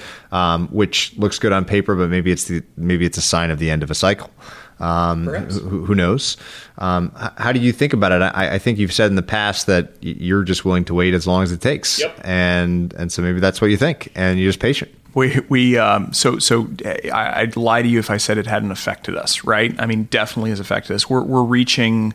There's been a sustainability of upward creep of multiples and and and sort of expectations over time, which um, I think is paired with higher earnings on average and better balance sheets, which then makes the magnification of what you're paying for an asset even bigger. Yeah. So not only are you getting a increasing quality of what looks like a quality of business on a, on a cyclically a, the, the when you take the cyclicality of it out, I think you have it's not as rosy as it looks right? So if you look at a 10 year average of returns, right, and, and sort of, you know, you go back 2007 to, you know, 2017, and you said this is a full cycle, I think that you would, these businesses are not, you don't want to pay a good, a healthy multiple on the peak of the earnings, right? I mean, is the point. Yeah. And I think right now you're getting into this weird scenario where money's cheap. There's a lot of people feeling flush right? Which is a sign of the times. Um, it doesn't feel frothy yet, though, uh, which is good in some ways and bad in others. Um, we we welcome the next down cycle personally, but right now we are having to compete against people throwing out stupid stuff and and and we are happy as i said in my letter to be the the backup to the prom we tell people all the time hey if you can get that from them, just want you to know I, I, I, seriously doubt if they can close on that deal. Doesn't sound like they have the capital in place. It doesn't sound like they do this professionally. So what's likely going to happen is they're going to get you into a three six month due diligence lockup, not a six month lockup, but they'll do you know, a 90 day lockup, and then they'll come up with some great excuse and get you to re sign for another month or another 60 days, and then blah, blah, blah, blah, blah, and, you know, gets dragged out. And then at a certain point you call the music and hey this is not working out. We like to be the people that get the first call after that. So and we're happy to be patient and wait and we don't take offense to it and we don't try to hold people's feet to the fire and we, we understand it's a stressful thing. When you sell your baby and it's your life's work and your income's going to come from that pot of resources afterwards look i you know it's a tough situation. We don't we don't try to play games. Changing gears a little bit yep. i'm curious to know what your process is for learning outside of books, which we've talked about in the past. We could talk about it again, but outside of books and outside of this kind of incredible stream of hands on experience looking at businesses. Because you know you strike me as someone that is always looking to understand things from other angles. And so one, one thing we didn't talk about last time was kind of mentors or i don't want to plant the axiom that that this is just going to be people but but i'm curious kind of what your method is for learning which you seem to have done so much of outside of the those two principal things to see if there's you know a thread that we could pull on here for for what other people could try to emulate yeah, I mean, I would say one thing I'm going to be I'm going to be honest about is I don't really have. I mean, I definitely have people have mentored me. I don't really have what I would consider to be traditional mentors. So I don't. Uh, somebody asked me the other day. They're like, "Who are you? Who are you emulating? Who are you copying for the Adventures model?" And I said, "Well, I mean, I've I think studied like every prominent, you know, well-known investor in the history of the world. I think at this point, I'm sure there's a few floating out there. I had a great conversation today with a, uh, uh, somebody about the book "The Fish That Ate the Whale" that that, that Zemurray that we talked about on the last podcast. We were just talking about how an incredible, like how how not well-known Zemurray is, yeah. but he's a good example of somebody who I just like. I, would love to dig in on and, and learn more about but I, you know, I would say I don't have traditional mentoring. What I have is a lot of peer mentoring, and so I, I think about it a little bit differently. Instead of somebody who I'm looking to emulate, or somebody who I, you know, sort of blazed the way for me, you know, in a model of some sort, I look at it more as each person has a unique expertise, and and I try to surround myself with people who will tell me the real truth, no matter how hard that truth is, and have some sort of unusual view of the world that makes their life different than average. And when I meet those people, I try to I try to collect them. Right? I try to I try to surround myself with them. I try to spend time with them. I try to ask them a lot of questions. I try to interact with them intellectually in a number of different ways to try to well hopefully enhance their life as well but but also uh, you know learn from them and learn what how should i adjust my thinking or behavior uh, in such a way that that would positively affect the outcomes of my life or the people you know around me. Can you give me an example of an adjustment um, like you're referring to, maybe in the last year or two? So some something through your peers that that you've learned from somebody you don't have to name the person, uh, but but a lesson that's that's changed the way you behave or think about something? That's a great question. It's a hard question. Yeah, I'm, i mean, I've learned a lot. Uh, I think I, every about every six months, it feels like I go through a molting period, right, where it's like I shed my skin, and you know, hopefully not all of my skin, right. Like I, I, think I'm keeping more of my skin every time. But you know, I, I'd have to say that the person who, for sure, over the last five years has affected me intellectually the most is my right hand person, the person who I, you know I, I, consider to be you know my business partner in, in, every term for the long term, definitely with a long time horizon, Suzanne Byland, right? And she's the most self-effacing. Like she she's so under the radar. Uh, you'd never. She's trying to. In, in fact, I, I think I give her crap sometimes that she's intentionally trying to be so unimpressive that you know like it's it's a disservice to, to both herself and others. But she she and I come from opposite ends of the world in some ways, and that that abrasion between us has has, has been such a strong component of why Adventures. I think if we can point to anything, has been a success. And she's constantly because she does come at the world so differently than me. She grew up in Sweden, right? So she's you know Northern European, very different culture growing up. She's a farm girl. Uh, so we actually share. I mean, you know, I come from Joplin, Missouri, so uh, you know, farming community as well down there. But you know, she is constantly pushing on me. And one of the things that that I used to always get irritated with and, and say was, "Well, that person's acting irrationally. That person doesn't know what they're doing.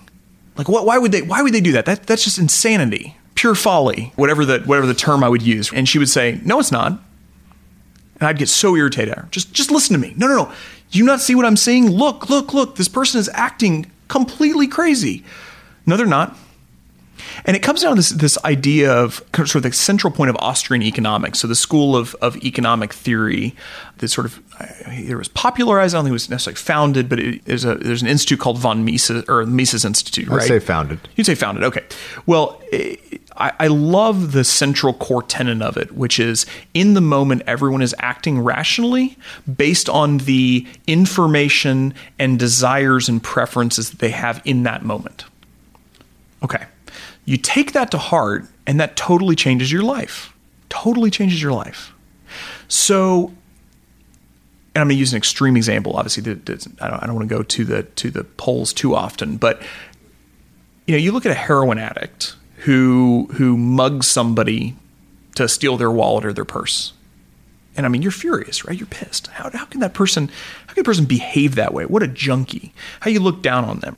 Again, this is an extreme example, but, but then you look and you say, in that moment, that person's biochemistry, their psychology is is so different than the norm that they're willing to express that in such a way that that they're willing to tolerate incredible risk, personal health risk uh, in a number of ways, you know, prison risk, you know, all all different things, and and and it totally adjusts the way that you look at them and the empathy that you have for them and the understanding about how they could have gotten to that point in their life and in business, it works the same way.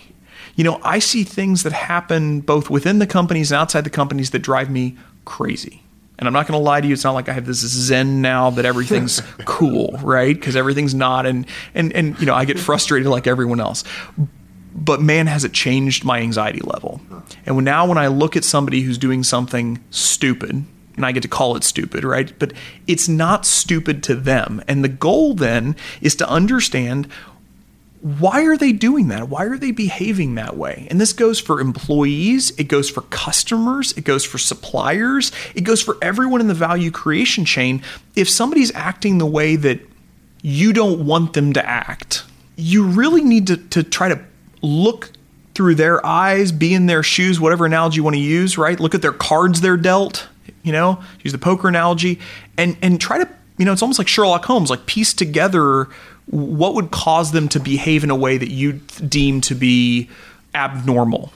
Change my life. It reminds me so much of a similar person for me who luckily most people listening to this will have listened to the conversation I had with this person who, who that I'm talking about which is with Eric Maddox who used empathy and putting him the ability to put himself in other people's shoes. Absolutely. In, in, his case, an even more extreme example than a heroin addict, people that were literally shooting at him, trying to Blowing kill him, him up, kill, right? him, Trying kill to blow him him thirty up. minutes earlier. Yep, absolutely. To understand that there is still a progression which got someone who was born in the Middle East, um, who had a family themselves, who grew up in a different environment to get to that point. Yep. And to understand the, and I'm not saying that monstrous things aren't happening Yep. um, and hateful things, but to, to empathize with the bits that can be empathized with and the art of putting yourself in someone else's shoes. Like I've had the same experience where, you know, he really taught me, and luckily I was able to talk to him for more than just the, just the podcast, but he really taught me what it's like to listen to people for the first time. And your life really does change. You, you, the amount that you judge just disappears overnight. It, it, goes away so quickly, and and uh, things are a lot more enjoyable. I was reading this amazing book, just finished it a couple weeks ago, called Mountains Beyond Mountains by Tracy Kidder about Dr. Paul Farmer, who's a um, still is a, a, huge player in the world health scene, and hmm. and set up a an oasis, an oasis of health in Haiti. You know, a couple decades ago, and it's just a force of nature. This guy, hmm. um, just just I mean, you talk about having the go instead of the show. This guy uh, stopped at nothing and and sacrificed everything to help other people. And one of the things about him that's clear throughout the book, and of course he's a complicated, layered guy. He's not perfect, um, which is always fascinating. But there's this line that sticks out in the book, which was he was he was so good at listening to people and really being there with people. And he said that he learned in his time um, that you could boil the art of seduction um, you know, romantic seduction down to, you know, take a girl out to dinner and, and just ask her to just say, tell me about your family. And that that alone, accompanied with just listening to people, is incredibly powerful. And, and what, what Eric pointed out to me was empathy is about first eliminating distractions in yourself as you're listening to somebody. Absolutely. And then figuring out what the distractions the other person has when, as they're talking to you and empathizing with them. Yep. And the number one distraction, which everyone will realize as soon as they think about it, is thinking about what you're going to say next or what else is going on while the other person is talking. And it's, I mean, I was so incredibly guilty of it. It, it was, it was awful. Like, you, wait, what did you say? No, I'm sorry.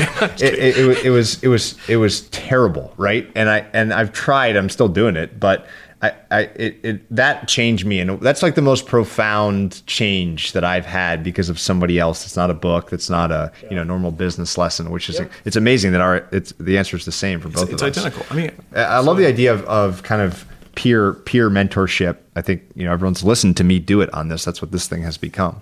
Um, no, you're living, breathing. I mean, that's the that's the, the thing you're doing. That's all it is, right? And and I'm amazed by how much of it goes on behind the scenes because I was never doing it. I was so bad about that. The worst part about being a quantitative money manager. um, in public markets where relationships matter less, and then they matter even less if you're a quant um, because you're literally never talking. Like I literally have never talked to a manager of any of the companies we own right. or listened to a quarterly call or anything. You realize how insulated you can get sure. and and what you're missing out on through peer mentorship. Yep. Um, what about other, you know, in the last year, I, I really loved the letter. Um, obviously, it was a year of growth. Any other really notable experiences during the year that, that stand out that have affected you? You know, I would say we, we went through a period of time where we we saw an opportunity to grow even more rapidly than than we ended up growing, and, and I think knowing when to take your foot off the gas pedals is important as knowing when to put it on the gas pedal. You know, we expectations are a tricky thing. You know, when you uh, everyone wants more, right? Everyone wants more. I want more. You want more. We want to grow. We want to. We want to. You know, produce more revenue. We want to. You know, have higher profits. We, you know, and I think the sustainability over time uh, and the psychological impact that stress has on people and then companies as aggregates of people. I mean, that's what that's what a company is. Company is people, mm-hmm. and they're not robots. Uh, at least not, not yet. Yeah. yeah, right. I was, I was, getting ready to say that. Right. Careful. At least not yet. Yeah, that's actually that's a that's a fascinating topic to talk about. But you know, we had an opportunity. I think I think we pushed we put we pushed the limits of of an opportunity to the point where it became obvious we could have pushed harder and we probably could have produced better results uh, as a re- we would definitely would increase the risk. I think it would have been against the long term health of the company.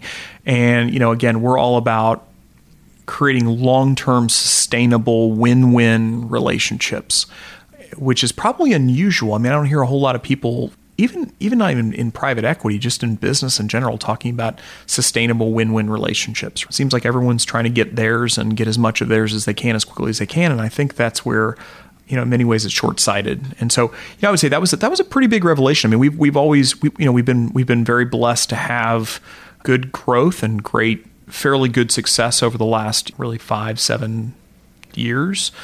But that was a, that was an interesting test on the opposite end that I didn't I didn't expect. It's always been go go go as hard as we can, put the pedal down, knowing when to pull back. I think we made a good decision. I think this this year's result, as as a consequence of that, uh, will be considerably higher than than they would have been otherwise. You know, obviously, you, as you continue to grow and, and do well, the opportunity set grows, and you can go vertical or you can go lateral. And so, I'd be curious to know how Actually, much the opportunity set shrinks, well, which sh- is interesting. Sure, but if let's let's say if you had more capital to deploy, then you can do more deals, assuming yes. there are more deals worth doing, which Correct. is not uh, which yes. is an assumption I don't want to make. Which there are. That so two, two ways of doing that. One would be you stay in your current market size wise, yes. um, and you do more. You, you you're able to look at more than you're able to look at five thousand instead of twenty five hundred and close two instead of one. Or I'm curious to know if you think all the the philosophy, your approach, your mindset, your patience would be potentially lucrative going up market, meaning dealing with bigger businesses, where now the rat race becomes a problem, public market comparables, all these other variables enter into the equation, where maybe the mindset that you've cultivated means that you would be unique of the players in that field and have some sort of edge. So, what do you think about that? Idea of you know you're gonna you're gonna have more capital your businesses are gonna grow um, you, you, can go out or you can go up and what, what, what do you think about those two options and they're not mutually exclusive obviously but they kind of are Actually, it's it's a decision. So? Yeah, I think so. So if you look at um, this is something that, that that Suzanne and I talk about all the time, and this is something we we think deeply about, and I think that we have. We, we never can come to a conclusion because I think that as soon as you come to a conclusion prematurely, which it feels premature at this point, right? We have we have uh, thank goodness we don't have that much capital, right? thank goodness we haven't been that successful. No, I think we've got a we've got a long short of raising a big slug of outside capital, we would be we would be hard pressed to to need to make that decision too much within the next 10 years. I think there's a there's a lot of headroom or a lot of runway or whatever analogy you want to use that that could take us pretty far doing what we're doing now in the way that we're doing it.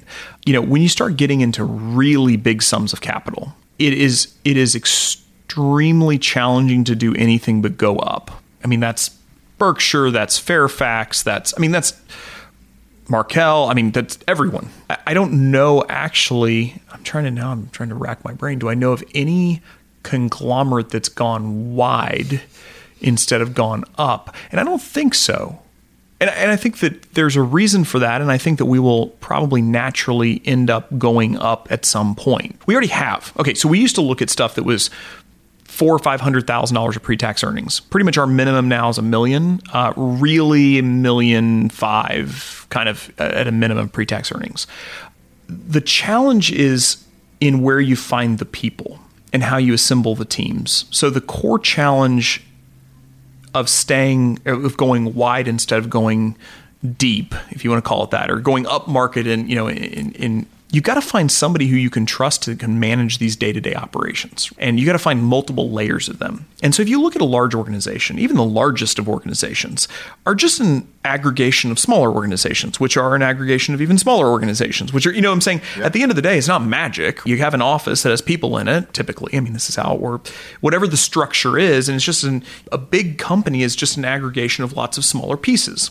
Well, what when you find in a larger company is that that you know I'm so like I said earlier in the podcast, we're all messy people. We're all sinful. We all have quirks and flaws, and we're we're not great communicators. And there's this you know inherent friction in the system. And when you look at a large company, a successful large company, and I'm just going to talk about success right for a second.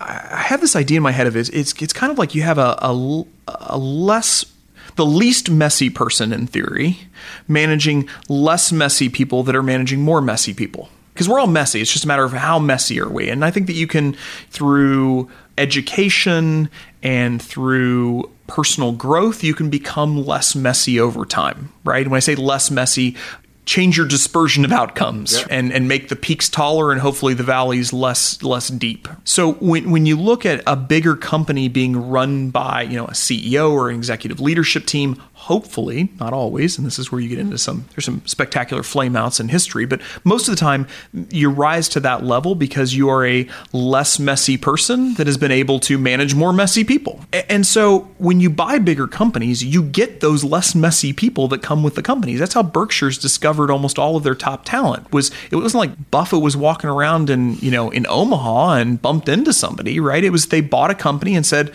"Hmm, wonder why that division of the company is so well run," or wow, that guy's a real gem or woman's a real gem, you know, and then that person comes on board and they expand their opportunity set and it's very symbiotic. It's great.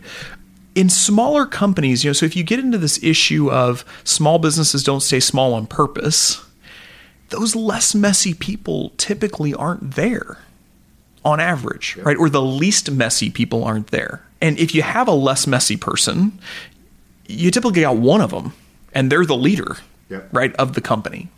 So when you go wide, you got this issue of how do you find these less messy people? And that's the nut I haven't cracked. Yep. So I hate to womp womp womp at the very end here of, yep. of, of my soliloquy say, no, it's And I don't have the answer. I mean, I, I, I have some theories around how we're going to find these people, right? Um, and we have some of them in our organization now, and and we have in, incredible, I, I, would say, less messy people managing. In, in every one of our businesses, we have at least one less messy person. If not, actually, I'm thinking about our business now.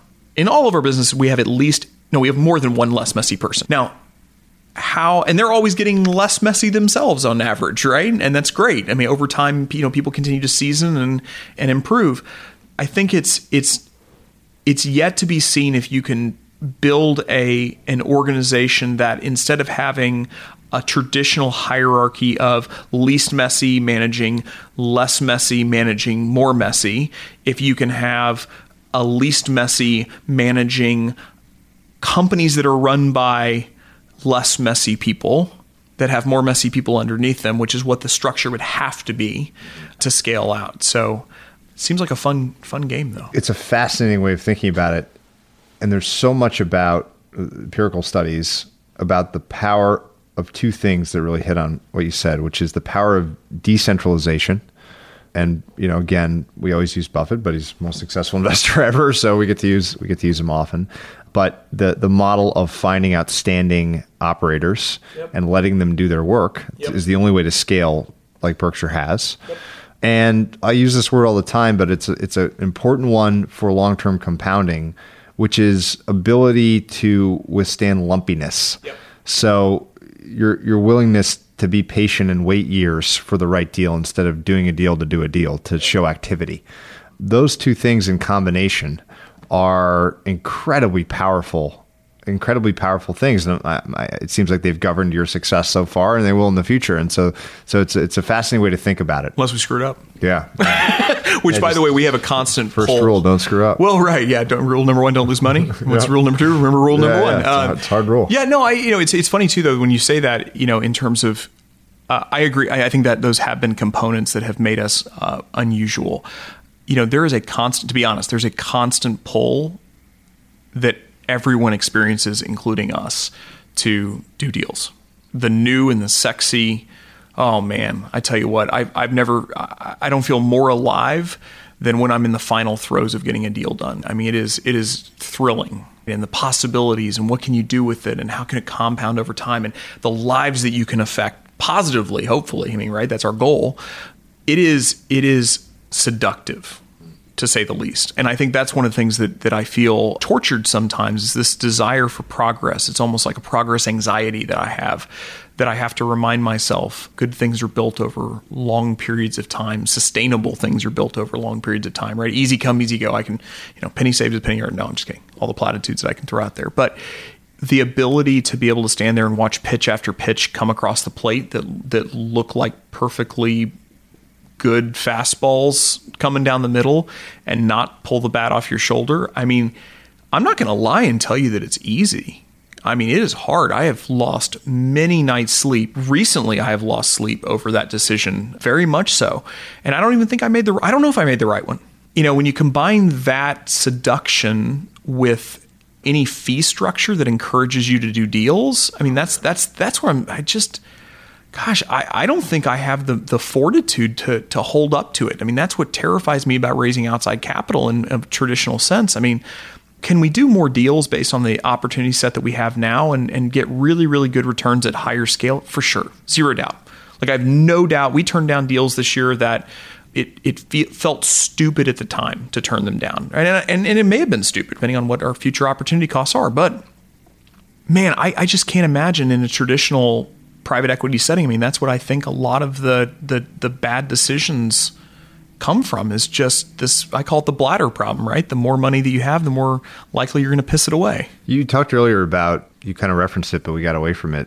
The the system itself and problems you mentioned, you know, higher suicide rates and depression. The system itself of management fee money being invested, pooled, um, creating problems. I wonder if you want to expand on that at all. Well, okay, so anytime you, you look at a system, you got to look at what is the system incentivizing. And if if you have a bunch of dry powder that you are collecting a, a fee just to hold that dry powder, and when I say just to hold it, that's not fair. It, it's the fee that you're taking to do the work to get a deal done. If you go long enough, even if the right decision is to do nothing, typically doing nothing is not rewarded in our society in our world, I should probably say. You don't you don't get Nobel Prize for doing nothing.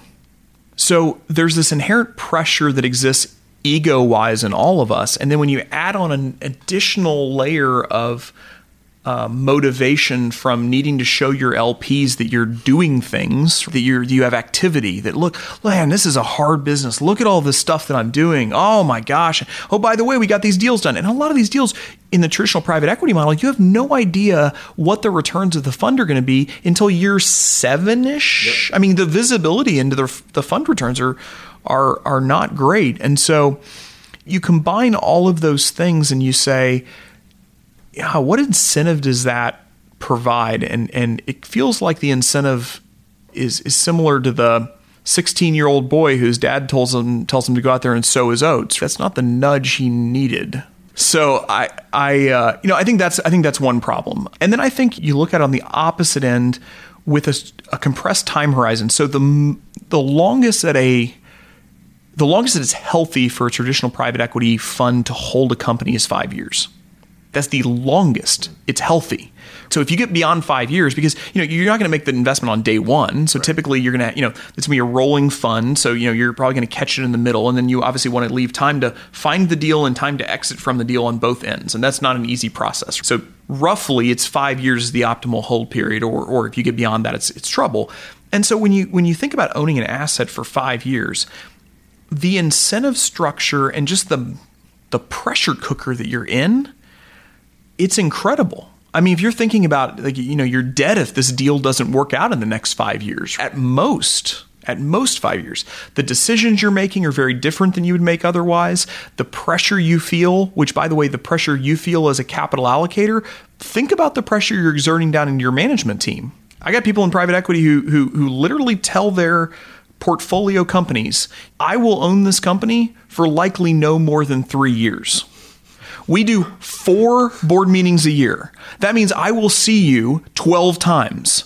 Make them count. Yeah, unbelievable. I mean, what? I, and look, uh, kudos that if, if, if, that's the if that's the environment you want to step into and that's the game you want to play, amen. Have at it, right? I'm not I'm not trying to pass you know universal judgment. I just don't think that aligns incentives over the long term in the way that you'd be making what we would all consider to be good decisions. I think it does provide a, a forcing function that provides that, that that in turn causes a motivation level that maybe if a private equity person came into one of our companies would say, "Gosh, everyone is lazy and everyone is relaxed." And I mean, we don't think we're lazy and relaxed. I mean, most of our people are working long hours and and care deeply about what they do, but I don't know. Maybe that's what they would say, and and maybe if we whipped them harder, and you know, maybe if we put them under the same pressure that that I don't. Maybe our returns would be better. I don't know. I, I don't think that's the way I want to live my life, though. And I think that's where there's a gentleman by the name of Peter Kaufman who who runs a, a aerospace company out in California called Glenair, and he's been a real. You talk about a mentor. He's been he's been somebody who I would say is definitely in that category of people that I would consider to be a mentor. And he he makes the you know the the argument that you should always look at the outermost circle of your life so it's not like you can just section off your business life and say, well, I'll do that part of my life that way, and I'll do every other part of my personal life and everything a different way. Who you are in your business life is who you are in your home life. Kind of a John Wooden mentality. Yeah, absolutely. And you know what? I, I think there are a lot of ways to make money in this world. Ultimately, you get one life. I don't know if I want to spend it uh, whipping people. So anyway, I you know I think those are the those are the the wins that you see, and then the forced function on the on the other end of having to sell, right? I mean, we talked about how in terms of shortening time horizons and decision making, but I think it also you know it it presents some challenges where you got to rely on somebody else to generate your returns. I mean, that's one of the things that I hate about it is I never want to have to rely on another entity giving me a gigantic check so that I can return it back to you know owners or the shareholders or the LPs. I'd much prefer to just make the money along the way and either compounded or dividended it out and everyone can go buy a boat. I don't know. So you're never going to bring it up, so I'll, I'll try, uh, or I'll do my best. If you could tell us a little bit about your experience recently with Charlie Munger. yeah, yeah. So I had um, I had the opportunity to sit down uh, for for a fairly extended period of time with a small group of people and and and talk to uh, talk to Charlie Munger. It was uh, it was a uh, remarkable, remarkable experience. And um, he, I can't get into too many of the details of, of what was discussed that day because you know it wasn't like written or anything, and there was no there's no like you know Munger mafia that's going to come after me if I if I if I tell the tell the the stories. But you know what I can say is he was far kinder, gentler, more self-effacing. I mean, he he was he was absolutely incredible. I mean, it's a it's a danger to meet your idols because they never match up, ever match up. And I gotta say, I, I, had, you know, he's Charlie Munger, so you gotta go in with high expectations, right? But, but he's also, you know, 93 years old and he's got a reputation when you see him at the Berkshire meeting. You know, I went this last year and saw it live. I mean, he's he's the curmudgeon that's chomping on the peanut brittle and, you know, he's the he's the the foil, right? For for, sure. for Buffett's warm and fuzzy, shucks, right? Yeah. yeah, he's the he's the hard line. I gotta say, I, I, uh, man, not to blow his cover, but the guy is a really nice guy, like really nice guy, and he is. I, I couldn't tell that there was any that age had any effect at all on him mentally at all, like at, at all. If he has had any mental decline, I wouldn't have wanted to meet him before because I mean, I don't know what that would have manifested itself in. He was remarkable, and it was uh, it was a day that I'll remember. I you know I had the opportunity to meet and spend a little bit of time in a small group with Warren Buffett ten years ago, and you talk about the show and the go, right? We talked about it earlier in the podcast. They have been, you know, more so than the the financial sort of education that I got from reading the letters or you know reading Poor Charlie's Almanac or uh, one you know something like that. I think just the philosophy that they have espoused that you can do things, you can treat people well, and you can be um, a kind, caring person, and still do well in this world. I mean, if, if, I think the only reason why more people don't do it, or that's not the norm, is just because people don't believe it. Everyone's trying to get theirs. They're trying to get their piece. They're trying to cut a little bit more off the top. And those guys have shown what you get over a very long lifetime of of not trying to always get the biggest slice. And you know, we're all sinful, right? I, I like I I have you know, I battle the same desire for more and greed and ego and pride and all the things that I think a lot of other people, you know, battle, and they have been a they have been uh, a shining light for me in in in what it's possible to sort of get your own challenges in check over a period of time. So yeah, that day, I, I mean, the day was remarkable um, in terms of the topics. I mean, they they ranged. It was three and a half hours, and I mean, it ranged from very specific uh, discussions around well-known people that I would never share otherwise that I sort of sat up and whoa I can't believe he just said that. Um, I guess at 93 you kind of don't pull Oh, your what you don't, Yeah. you don't pull your punches anymore. Not that he ever did, I don't think. Um, right. Yeah I guess he didn't. But man I, I was even I was like wow we're going there. Okay all right. And it ranged from that to a lot more you know touchy feely one of the one of the biggest pieces of advice that I took out of it you know he said don't feel like you need to be impressive to people He's like, he said, for the longest time, the single biggest thing that he said affected his life negatively. And he even said into his 80s, it that he, you know, guys, you, you keep learning things into your 80s, man. I, I hope that's true for me.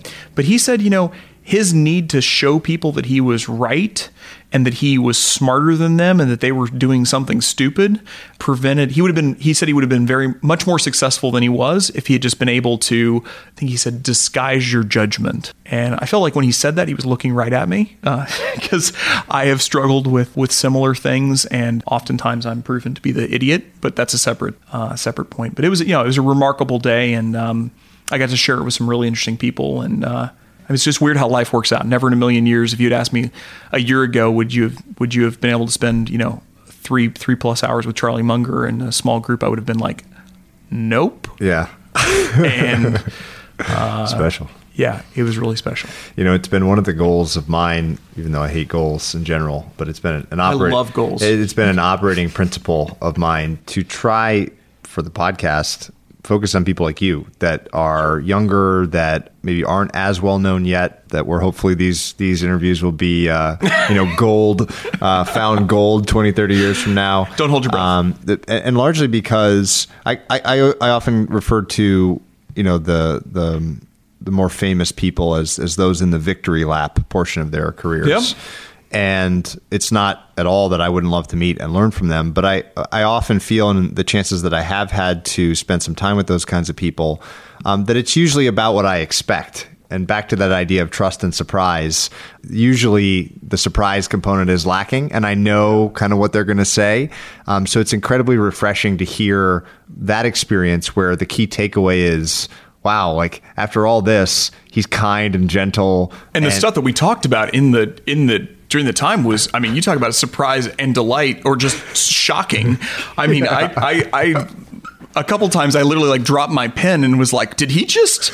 Wow, okay." No, it, it he he is a tr- he's a truly remarkable man, and and uh, you know, and so obviously, so is Warren Buffett, and everyone you know said, "Oh, it's so cliche, Buffett this, Buffett that." And, you know, I mean, he's his he's got the, you know one of the top personal brands probably in the history of the world at Yep. this point. Um, but there's also a reason why he has that, right? Per, per our conversation before. I mean, he has the go behind it. And I mean, the time I got to spend with him, you know, 10 years ago really shaped a lot of the confidence and the humility that I tried to, I tried to bring. And, you know, and it was really impactful. Well, fantastic spot to end uh, this portion of it. Yep. Uh, we'll, we'll keep the tape rolling just in case, but uh, it's been a blast as always. Yeah. Thanks, Patrick. Hey everyone, Patrick here again. To find more episodes of Invest Like the Best, go to investorfieldguide.com forward slash podcast. If you're a book lover, you can also sign up for my book club at investorfieldguide.com forward slash book club. After you sign up, you'll receive a full investor curriculum right away, and then three to four suggestions of new books every month. You can also follow me on Twitter at Patrick underscore Oshag, O S H A G. If you enjoy the show, please leave a quick review for us on iTunes, which will help more people discover Invest Like the Best. Thanks so much for listening.